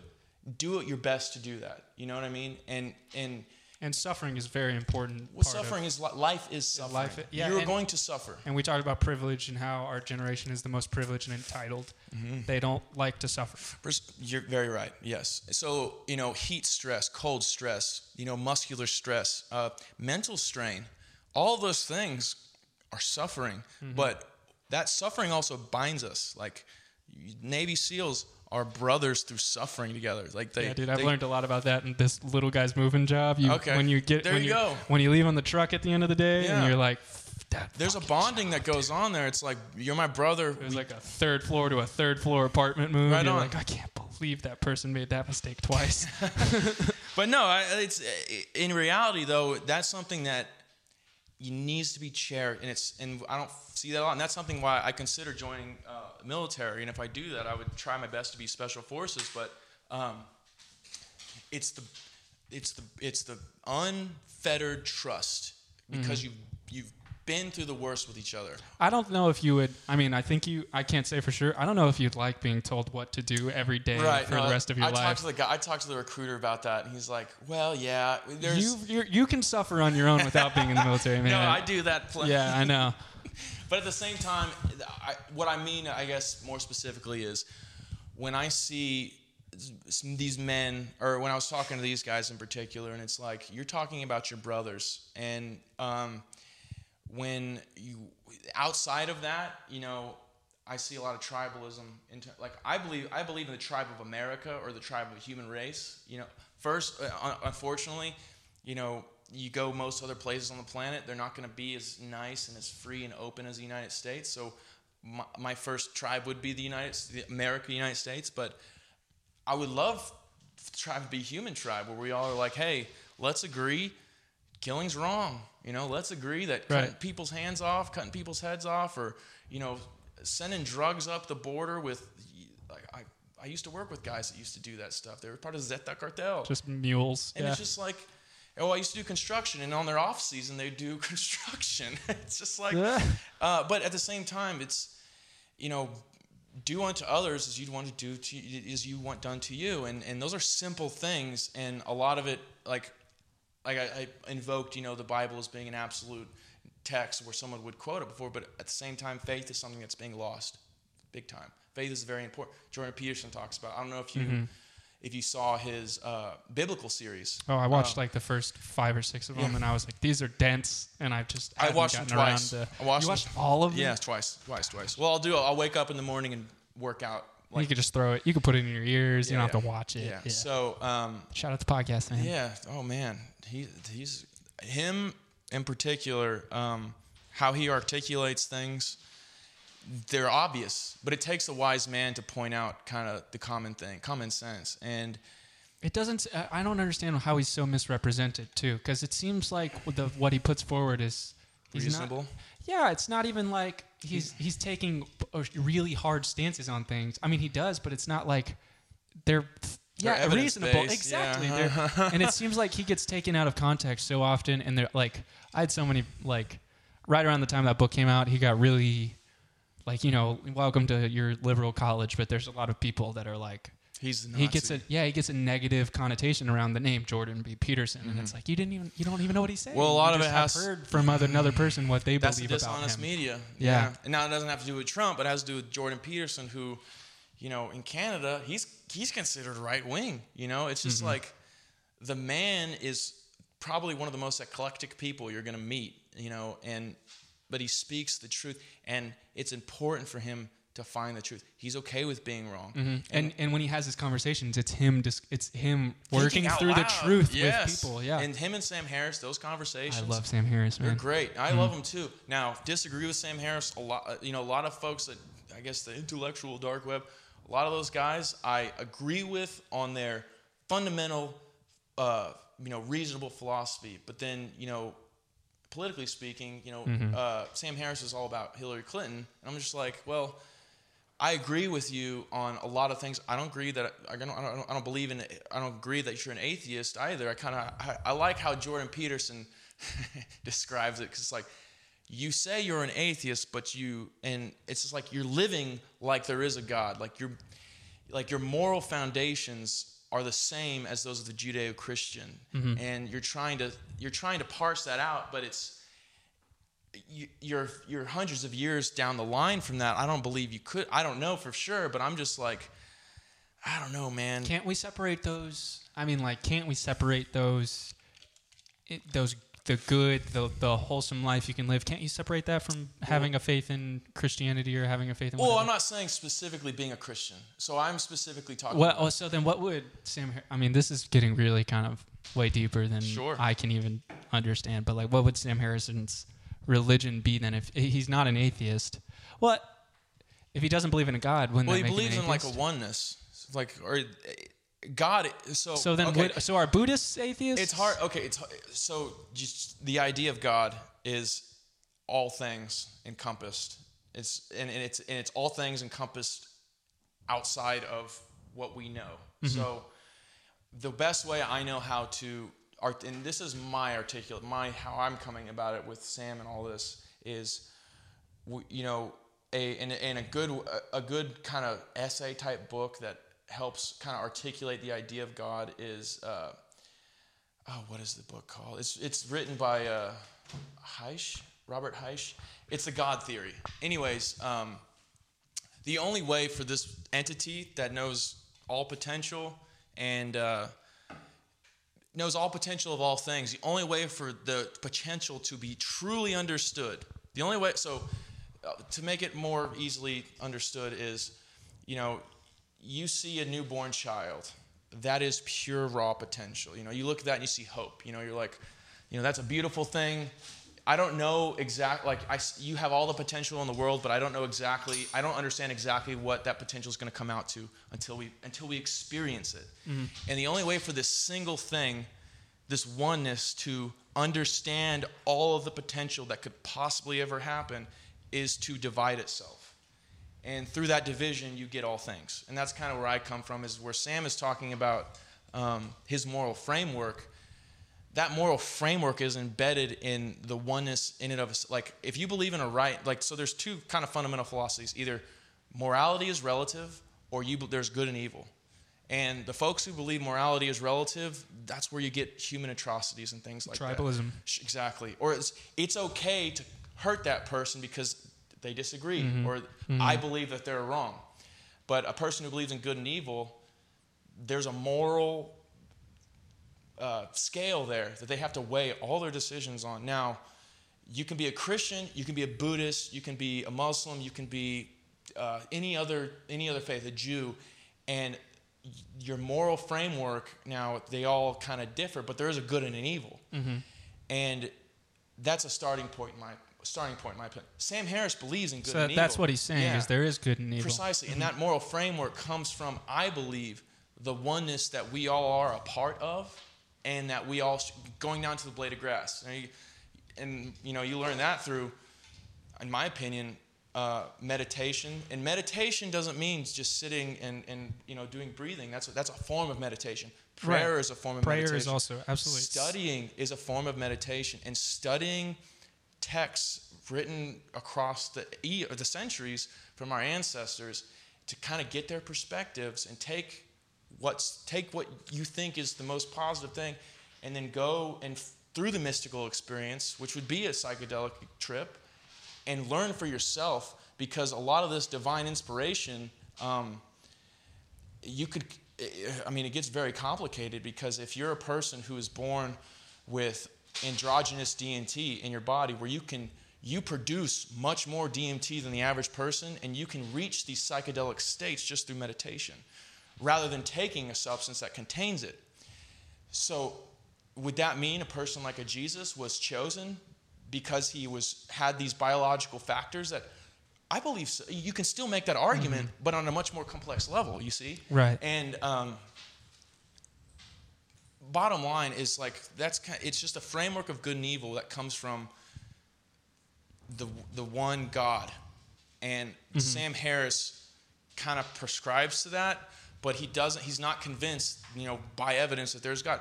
Sure, but he's I, also never had the mystical experience either. And that's one of the one of the things I really really enjoyed about reading and learning about Jordan Peterson's theology and what he, the, what what he ascribes to is is he chose Christianity mm-hmm. as the framework, mm-hmm. but he understands that it's not Precisely. Just Christianity, mm. but this is how he interprets the world. Precisely. And that's and his cultural bias, essentially. Mm-hmm. Yes. Yeah, and that cultural biases are okay mm-hmm. as long as they're giving you that positive framework to mm-hmm. approach, die to yourself every day, do what you can to be good. Like th- that was those those are really profound things from Jordan Peterson. Absolutely. And it, he's so misrepresented. It's yeah. so sad.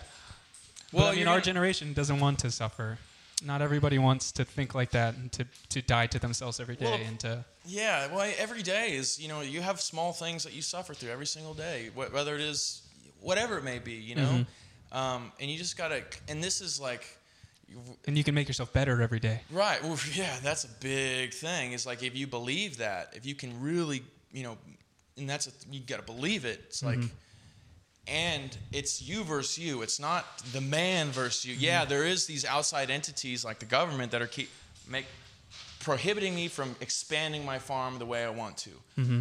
But it's my if, if I quit, that's me. That's on yeah, me. it's and now it's your responsibility to work with the laws of your land that you're Precisely. given and yeah. to suffer from whatever laws of the land you're given. Use your critical thinking skills mm-hmm. and figure it out. And yeah. Okay, so we got on a really intense kind of uh, spiritual kind of like I'm all over the place. I know, dude. It's hard to keep you on, yeah, on one kind sorry. of topic. No, it's I love tangenting, dude, and I knew this was going to happen in our, in our conversation. Cool. Yeah.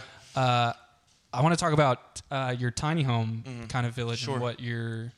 I mean, when did you decide to try to live in a tiny home? I I, I think last time I, I spoke to you at the bonfire, you were talking about maybe just trying to start like a little tiny home village and well, to own tiny homes and rent them out by the city. right, right. Um, so yes, uh, about four years ago, I got a piece of property with my family down here, and I was not planning on. We were planning on renting it out, but then we were going to have to spend $100,000 to come to city code.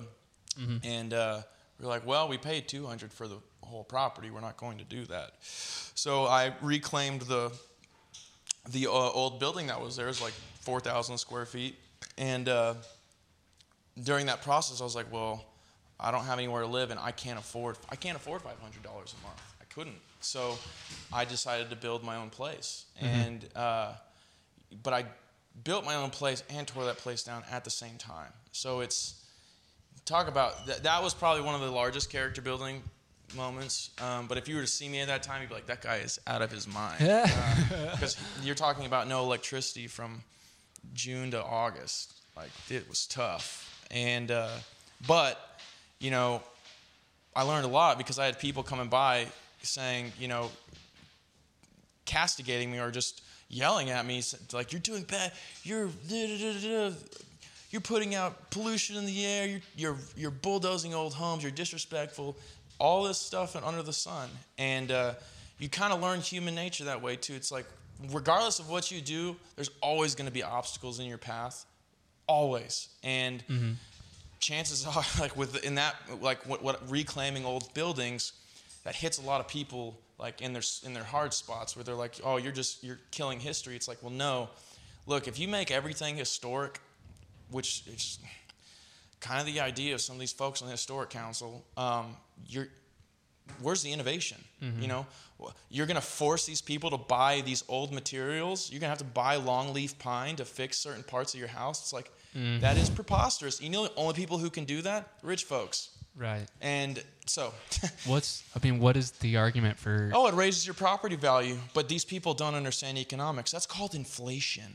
Like when people talk about inflation, when you have a tax on top of a product that is, inflates the price, mm-hmm. inflation. When you have a government restriction on a home that you can't use certain materials or you have to use certain materials, that inflates the cost of what of uh, he's going to take her spot. Uh, that inflates the cost of your operating.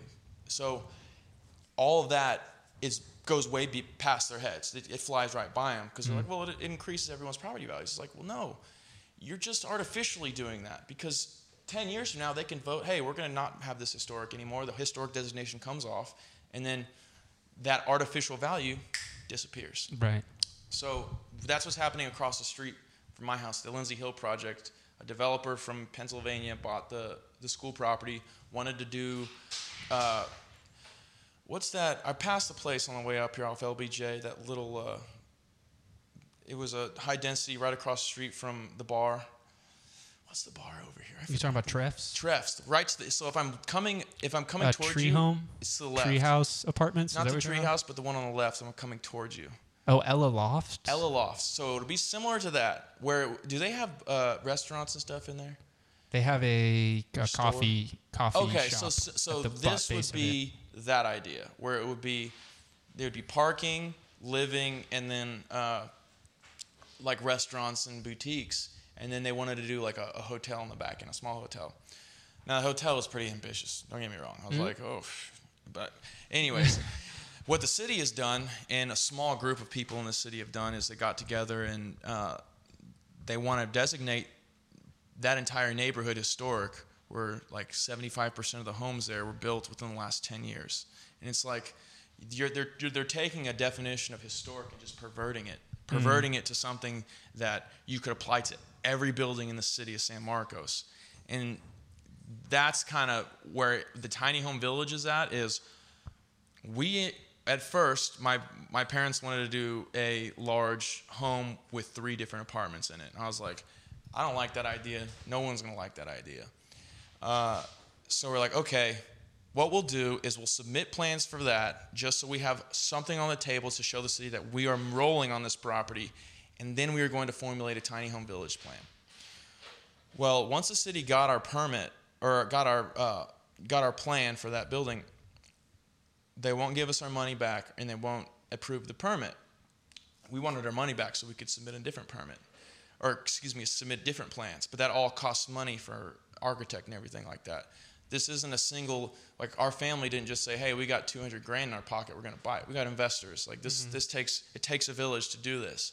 And the people who are involved are like, "We aren't going to invest a dime because this is an extremely volatile situation. We're not going to be able to put anything on this property if it becomes historic." And so what I'm forced to do now is if Lindsay Street uh, project is considered historic, that whole area is historic I sell the land naked, lose a bunch of money right. on the property, right. and be done with it. And that's kind of like you, you're taking something that would be a killer idea. Eight little eight little pocket homes. Mm-hmm. Uh, there'd be two or three of them that were two bedroom, you know, a little bit larger, mm-hmm. and that center 400 year old oak tree in the middle would be like a the courtyard area. It would just be fabulous. No, fabulous. and that yeah, what a beautiful oh. home. I would love to live in a tiny I mean, home dude, settlement like that, dude. And, dude. and uh, tons of people in the city would love to. Most, I think most people like would rather own something, and not something where you go, hey, I want to, I want to go move here. Great, cost you about four hundred to six hundred dollars to pick up your house and move it with you. Mm-hmm. Great, mm-hmm. that's not a big deal at all, you know. Um, and so that's kind of the only way that I think going forward, and that's where the affordable housing thing comes in, is like you have these you have these places zoned multifamily 12 and that's that gets into like single family versus multifamily and all that um, if you can have multifamily areas you can have four or five people own the same property gunther come on bubba uh, you can have four or five people own the same property and that way they can share the burden mm. and allow them to at least have some ownership over what they have. But then in Texas, what you pay for your land isn't what you're taxed on. So it's just like that goes in. Like when we talk about anything, you have to get down to, okay, I bought this land for two hundred thousand dollars, but then last year the appraisal district said, well, no, your your property value has doubled or has increased by one hundred percent. So then you have to go, okay, I get to pay taxes on double what I paid for. It's like, yeah, but unless you go, and then I can go and uh, contest that, but I have to go take time. It's like on a Wednesday at 11 p.m. or something, or, or 1 p.m. It's like the middle of the day. It's like, okay, it's a big deal though. But the thing is about that specific racket is is similar to how senators make a bunch of money off of uh, your interest. These folks at the appraisal district know each other, right? Uh, they sit on this council for a period of time, and a lot of these, a lot of citizens can, you know, apply to be an appraiser at an appraisal district, which is a paid position, everything. But then you, after you're done with that, you know that system. People will pay you a percentage of what they save in their taxes. You have a $200,000 property, you, your taxes go up, say 50%. That's $100,000 in taxes that you're paying extra. If they save you, if they save you, uh, you know, say 40 grand in taxes and they make 5% of 40 grand, mm-hmm. that's a huge amount of money in like 15 minutes. And they're going to do that every day, all week. And it's just like, that's ridiculous. All you're doing is acting like a parasite on the system, and your justification is we're going to save you your tax dollars because some third party valued my property. It's like that's not the free market. That's not how it works. But again, like going from, you know, owning a property or believing you own a property and then saying, well, it's zone this and wanting to do this, but then the city comes in and throws you a curveball and says, we're just going to label it historic. And then you're going to have to go through a historic council before you even go to planning and zoning. It's just like, boy. And that historic council meets 12 times a year, once a month. And so if you don't, if you go to a meeting and they're like, ah, we'll, we'll table it for now and then we'll, we'll do it again at another date. You may wait six months. You may wait a year. You never know, you know? And it's just like, so all that, man, drives me crazy. Like it's it's seriously deep. Like aside from all the existential truths and you know the spirituality and stuff, like when it mm-hmm. comes down to it, man, keeping your cool and having restraint and detaching is probably the most important thing you can do. Mm. Yeah. Damn. Yeah. No, I, it's it's a fantastic idea. Pocket neighborhoods is something that is the future, I think, um, because you can you're using less material and you mm-hmm. can use a lot nicer material, um, and it'll last a lot longer.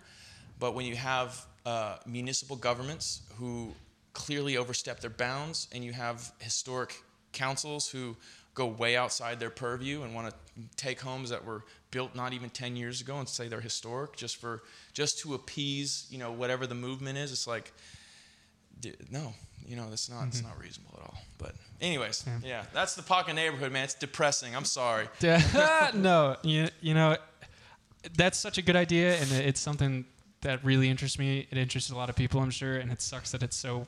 Dude. It's it's it's legally sounds like impossible Even to get that Austin, going. It's a pain, man. Yeah, and yeah, I was looking, I was reading online yesterday about what it what it takes to have tiny, like where's the best tiny home villages where you can get it. If Good it's luck. not if it's not in the middle of nowhere, mm-hmm. it's it's like you gotta you at least have to have plumbing running from yeah. your wherever and mm-hmm. or from the city and yeah, man, a bunch of legal legal hoops and and good for you for you know finding it, finding it out and dealing with it. I mean, it it fucking sucks, but it does. Are you?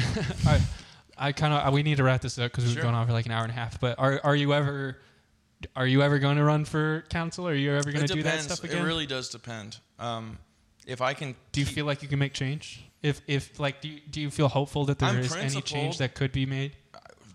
I mean, having some economic sense could do a lot of good. Mm-hmm. Um, but uh, on frankly, do you have like you have a city council that is, in most cities in the state of Texas, cities, large cities, mm-hmm. and San Marcos is kind of an exception because it's like a in betweener now. Mm-hmm. Um, but they are very far left councils: Houston, San Antonio, Dallas, Austin, Austin specifically.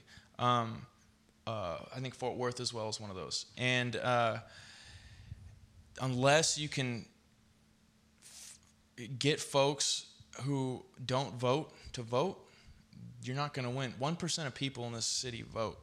I got 25% of the vote, but 75 like most people didn't even know I was running because I didn't have you know 30 mm-hmm. 40 you grand whatever Jane spent yeah and uh, but at the same time it's like that's still good but nobody cares about voting nobody takes it upon themselves like I said get up off your get but it, up it is one of the most important things you're going to do all year get up off your ass even even when we have a national election like 40% of the United States votes like not even or like mm. forty four percent. I don't even know what it was. That's and it's it pathetic. was they, it, for this midterm election coming up. They said they registered more voters than ever before in Texas. Oh, you can register all the voters you want. Are they going to go vote? Yeah, yeah. Well, I mean, we'll see, man. Yeah, we'll absolutely see. I think this this upcoming midterm election is is so partisan and heated that Dude, people is. are going. It's going to come down to a dozen votes. You know what I'm saying? It's going to come down to. I don't know. Like, so I'll I'll, I'll give you kind of a a, a a sad reality. So if you were to add up all the Democratic primary votes together, mm-hmm. Ted Cruz is still won, I think, by about 250 to 300,000 votes. Mm-hmm. So I guess the, like the reality, like yeah, the talk is is like yeah, this is going to be close, da, da, da, but in the reality is is in the numbers of votes mm-hmm. that are won and, and lost because you're talking about just the primaries. You know, now that the Kavanaugh thing happened and mm. uh, all this crazy shit that's going on. Republicans are like are more more excited. I don't want I don't want involved. far left. To, I I don't want to be taken to a court of public opinion. I don't want some person from high school, 30 years down the line, saying that he had tried to rape me, and everyone that I've said that uh, was there, they can't corroborate my story. It's like, look, that's horrible. Whatever happened sounds horrible. But you're bringing this up three and a half decades later, and somehow this guy's high school year, my high school yearbook's going to dictate whether I can lead or I'm a good person. Well, whenever I think whenever it's if you're going to be a Supreme Court justice for the rest of your life, we should maybe take into account all your decisions and actions you've made and the choices. Again, you're not who you were in high school you're not even biologically who you were seven years ago. Yeah, yeah. so, well, yeah. Just the way, the I don't. Yeah, man, that whole Kavanaugh thing is is going to be. I don't know. Well, if I don't know if we're going to agree on what, it, but I what think happened to due process? It's innocent until proven guilty. Yeah, but this wasn't a trial. He was a job interview, and he acted a fool in his interview, man. So you would say if you were to go to a job interview, and all clear and well just to get interviewed. The job interview here, let's let's be let's be clear. The job interview isn't for little guys movers. It's Absolutely. for the Supreme Court Justice mm-hmm. of the United States mm-hmm. who's going to be making decisions for everyone. Well, they have too much power. Yeah. I mean, but that uh, but but that there's 9 of them. Right. Well, but the Supreme Court wasn't put in place to create new laws. They were put in place to follow and protect the Constitution. Mm-hmm. And what it's been perverted to is the left or the right is going to is going to load the courts up with their their justices mm-hmm. and then that way they can implement the laws they want to implement it's like mm-hmm. dude that is not what the founders uh, at all wanted to happen but that is i mean i've that, that's what's going on right now and so uh, that's why i'm not a big fan of a federal centralized presidential government i like i like state accountability. Although mm-hmm. it's hard pressed to find accountability at the state, but it's a lot harder to find accountability in Washington D.C. So I'm just trying to like bring it closer to home so you can go and strangle those guys in Austin instead of go to DC do that. Mm. Um, but basically, yeah, dude, it's uh.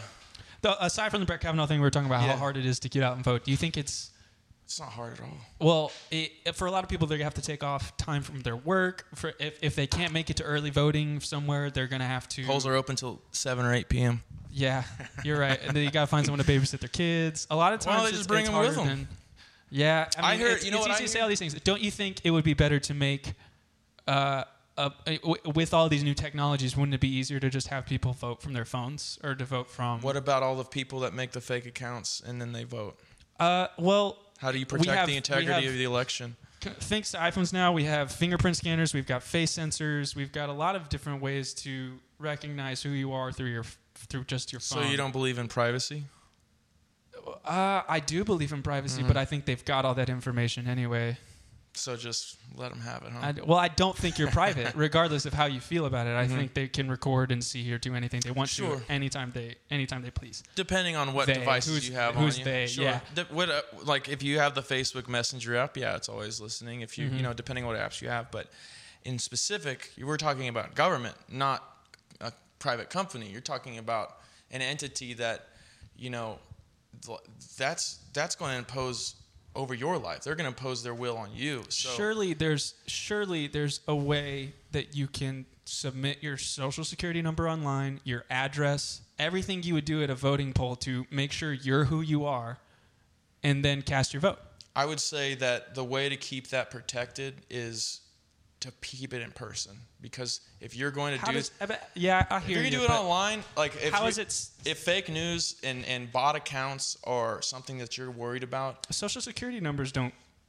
Er, I mean, there aren't fake social security numbers though. no, but there's stolen social security numbers. Right, but so you could contest, hey, I didn't vote this way, and it, if what if you could see how you voted? You know what I'm saying? Instead of you just, I mean, like there are ways to to make technology work with us here. Right, but it but seems like they don't want it to be There's that a way. they want it to make make it harder for us to vote, and that's been a Well, thing forever. To They- keep the integrity of the election, because what we're, I mean, 2016 was everyone's bitching about, you know, Russia hacked us, this and that. And it's Mm-hmm. like, okay, if hacking is something you're concerned about, and hacking is something that's actively taking place, why would you put your faith in something that's just being nothing but hacked? You know, weren't And- even aren't even poll booths compromised though? Isn't isn't this hasn't All- this been a thing? Sure, sure. So but I would say using- paper ballots are the, the the best way to keep that the election the, and the election integrity is paper ballots in a box. Now, if you don't want to do that, then do it how they have right now. Keep it closed, but it's on a technological. It's an device. electronic ba- Right. ballot. Yeah. But what I've heard is, you know, certain people can't don't have access to the internet to be able to research certain things like public library. Oh, well, they can't get there. Take the bus system. Ride the bike. There's so many different ways to figure out. DPS is another town. Those Uber. people, yeah. those- Lyft. You know. Yeah. So it's just like I I get it. It's annoying and it's not something that's fun. I hate doing the government process crap. But at the same time, I sit there and I go, yeah, if if if hacking is like the United States government sucks at protecting information. Are you like they suck at it? They're horrible. Like the amount of leaks that go on. You know, the DNC was hacked. I think the RNC was hacked during the election. Like everyone was hacked, and the mother. Like uh, WikiLeaks got all that information. It's like, and your password was password. Come on, you know what I mean? So uh, I, I would just yeah, the election integrity is best kept if you have the person in person. Now, if they don't have their ID on them, they do. It's called provisional voting, and then afterwards you prove that you're a voter. It's just Right. like when people say they're making it tougher to vote, they're trying to keep the integrity of the vote because the vote is really one of the most important things we have in a free society. and and if it is really one of the in a democracy, if it is the most important thing, Republic. we should. In a, a, We're not mob ruled. We are a republic. A democratic republic, but a republic. but it's important for the people's voice to be heard in when laws are, or politicians are being elected. It's it's it shouldn't be the monarchy deciding who's going to be our leaders. It should be the people deciding So this is who we want to lead us. You don't like the uh, electoral college, huh? I don't have a lot of uh, like I don't have a I don't have a say in that. I think Okay.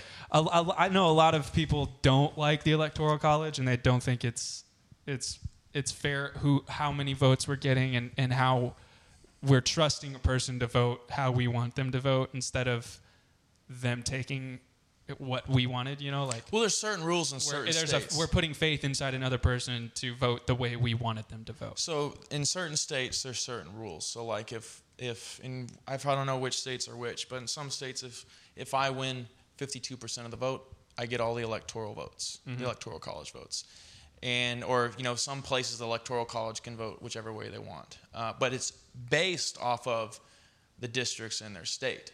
So why that was put in place is specifically what we saw in 2016 is how how insane everything got and how vitriolic I don't know I don't know about Texas State campus and how psychopathic kids get over there but the amount of civil disobedience and utter just like Antifa and all these fucking people there's it's Okay, but Antifa was a problem because we had fascists coming around, and we had people. We had people parading the streets in, in Charlottesville? In Charlottesville, Okay, saying one we instance- will not be replaced. one instance of a couple guys I would say But yeah Anti- those are Nazis and those guys were were really really losers but then you got Antifa in Austin you got Antifa all over the what? place When? And Wearing during- masks, carrying AR-15s No, okay, in but public, okay, where? But when and where? Because it seems protesting Trump, man. But it's just like why these folks. I don't know if you know anything about the gray shirts, Nazis, Hitler's gray shirts. They did that shit. They would hmm. go to any type of rally that any political opponent of Hitler had, and they would go and disrupt, fuck shit up, mm-hmm. beat them up, fights, all that stuff. And it's like, okay, if you are one to talk about being anti-fascist and you want to censor people's speech, like Ben Shapiro, for Christ's sake, you got to be mm-hmm. kidding me. Mm-hmm. Like, yeah, Charlottesville was bad. You're talking about one incident where you have these kids across the entire country wreaking havoc, man. Like Berkeley, come on. Like that was insane. I have friends out there that live in Berkeley, and I'm like, guys, will you please explain to me what justifies people freaking out about Milo Yiannopoulos? Or mm-hmm. that's give me a break. He's just talking, Right, You and- know, if you don't like what he's saying, then counter it with facts. Or don't give him the time of day. You know what I'm saying? Don't let that person affect your life There you go. because that's that's literally Milo's plan is to be Rile an instigator Yeah. Mm-hmm. and to t- trigger you. And and I don't think Milo really believes a lot of what he says. I don't even know. I just sit there and I'm like, dude, most of these people going and speaking on campuses are getting met like, and the the professors and administration are mostly the cause of you know this this dogmatic crap that's going on, but you can't censor speech. Don't censor speech. Facebook censors speech. YouTube censors speech.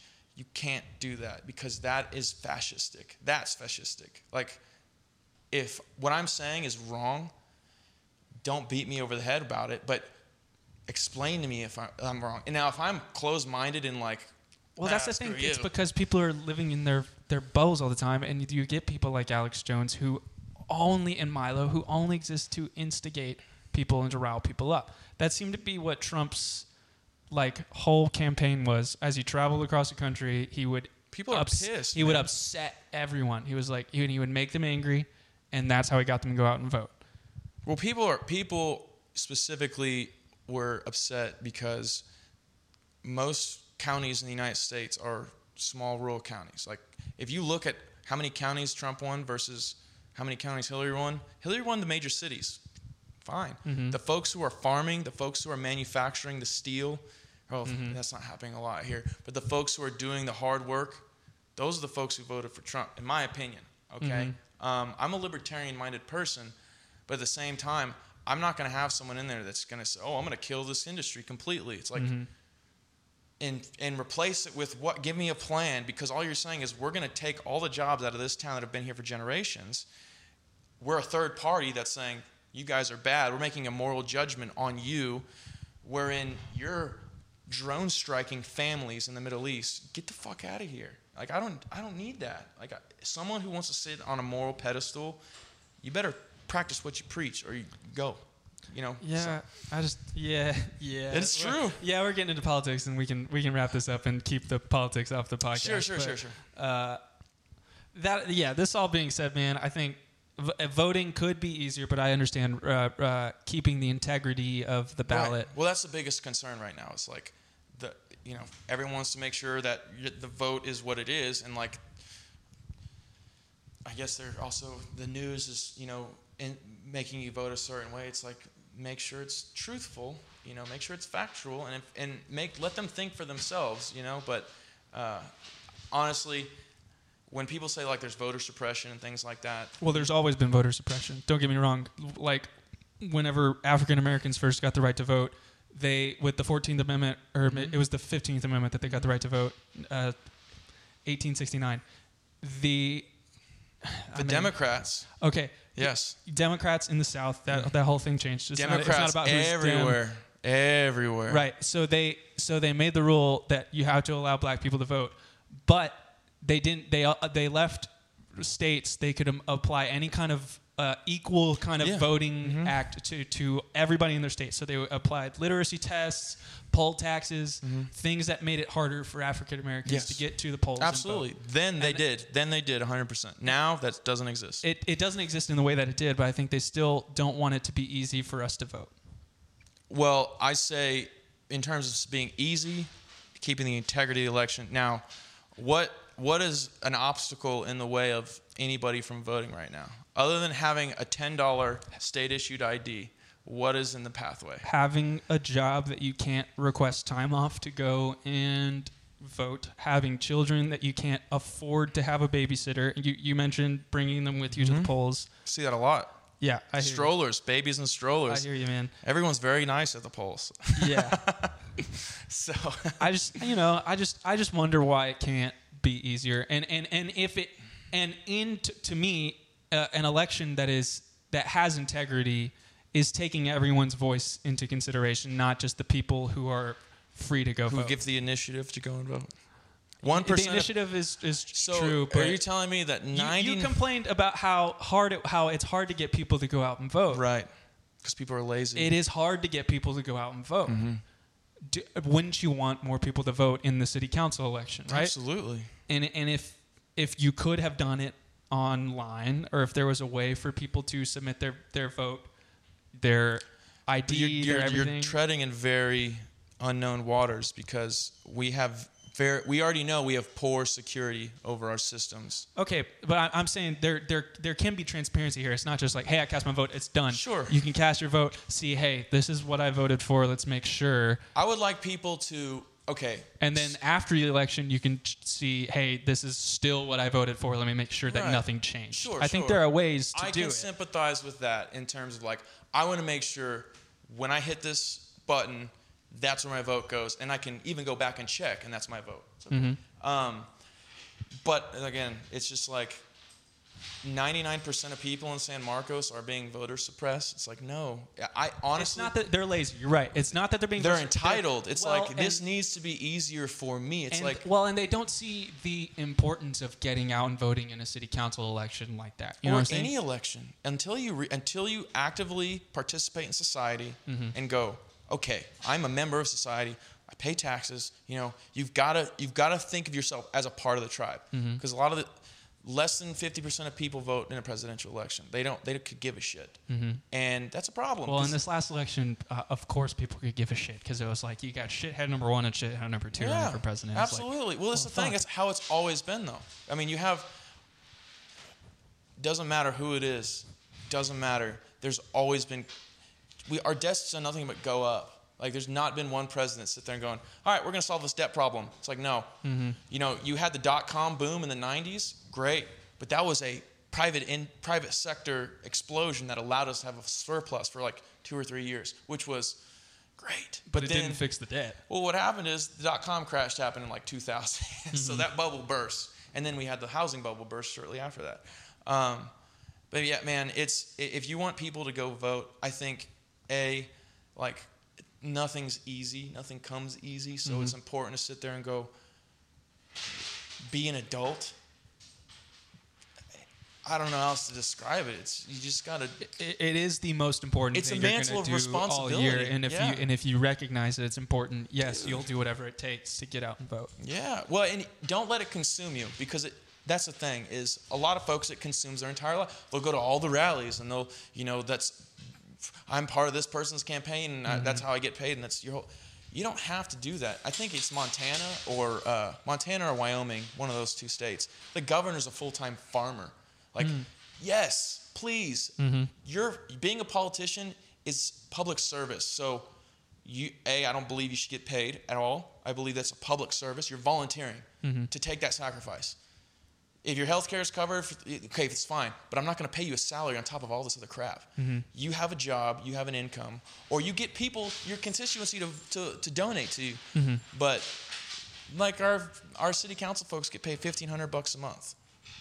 For what? For my, what? My mom's a city councilwoman in Richardson. She gets paid 400 bucks a month, but they meet four times a month. They meet twice a month here. And somehow it's there's so much going on. It's right. so hard. It's like you guys sound so entitled. And that's a, what kind of the fundamental issue is like, it's not easy. It's public service. Mm-hmm. You know, you got to make sacrifices to make a better world. That's not happening. Mm-hmm. You know what I mean? It's like sacrifice comforts now for comforts later, mm-hmm. you know? And that's kind of, if I want my kid to have nice things that I see these other kids have that I'm pissed about, it's like, oh, your parents gave you all this crap, you haven't earned anything. It's like, I want my kid to have that stuff, but I, I want to teach him, you know, be right, righteous person, but I want him to have everything under the sun, or her. I want my children to be set. Um, but again, I mean, depends on what your view on children is as well. so, but anyways, Joshua Simpson, City Council. long time, long, long. It'll, yeah, be, it'll be a while, dude. And it's important to get out and vote. It's, Please, it's important to think critically about politics and government and not just let them run your life. Be an individual. Mm-hmm. Talk to people who are out there experiencing what government regulation is doing and, mm-hmm. and how they're making it harder and uh, take responsibility for your life. Seriously. 12 Rules for Life. Go yeah, pick man. it up. Yeah, that's a great book. A little plug for Jordan Peterson here at the end. Or Maps of Meaning. I read that too. That was a good one. Damn, he's well read. He's a lot too. longer. He's well read, folks. Josh, thank you for being here, man. Absolutely. Thanks, partner.